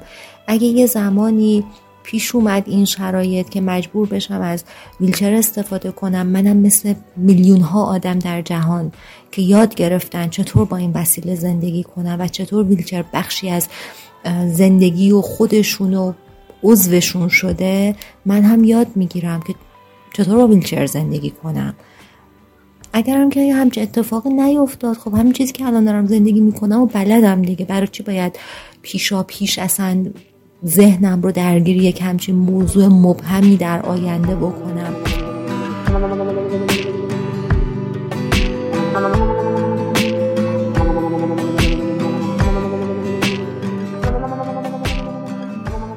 این چهل و سومین قسمت رادیو مرز بود.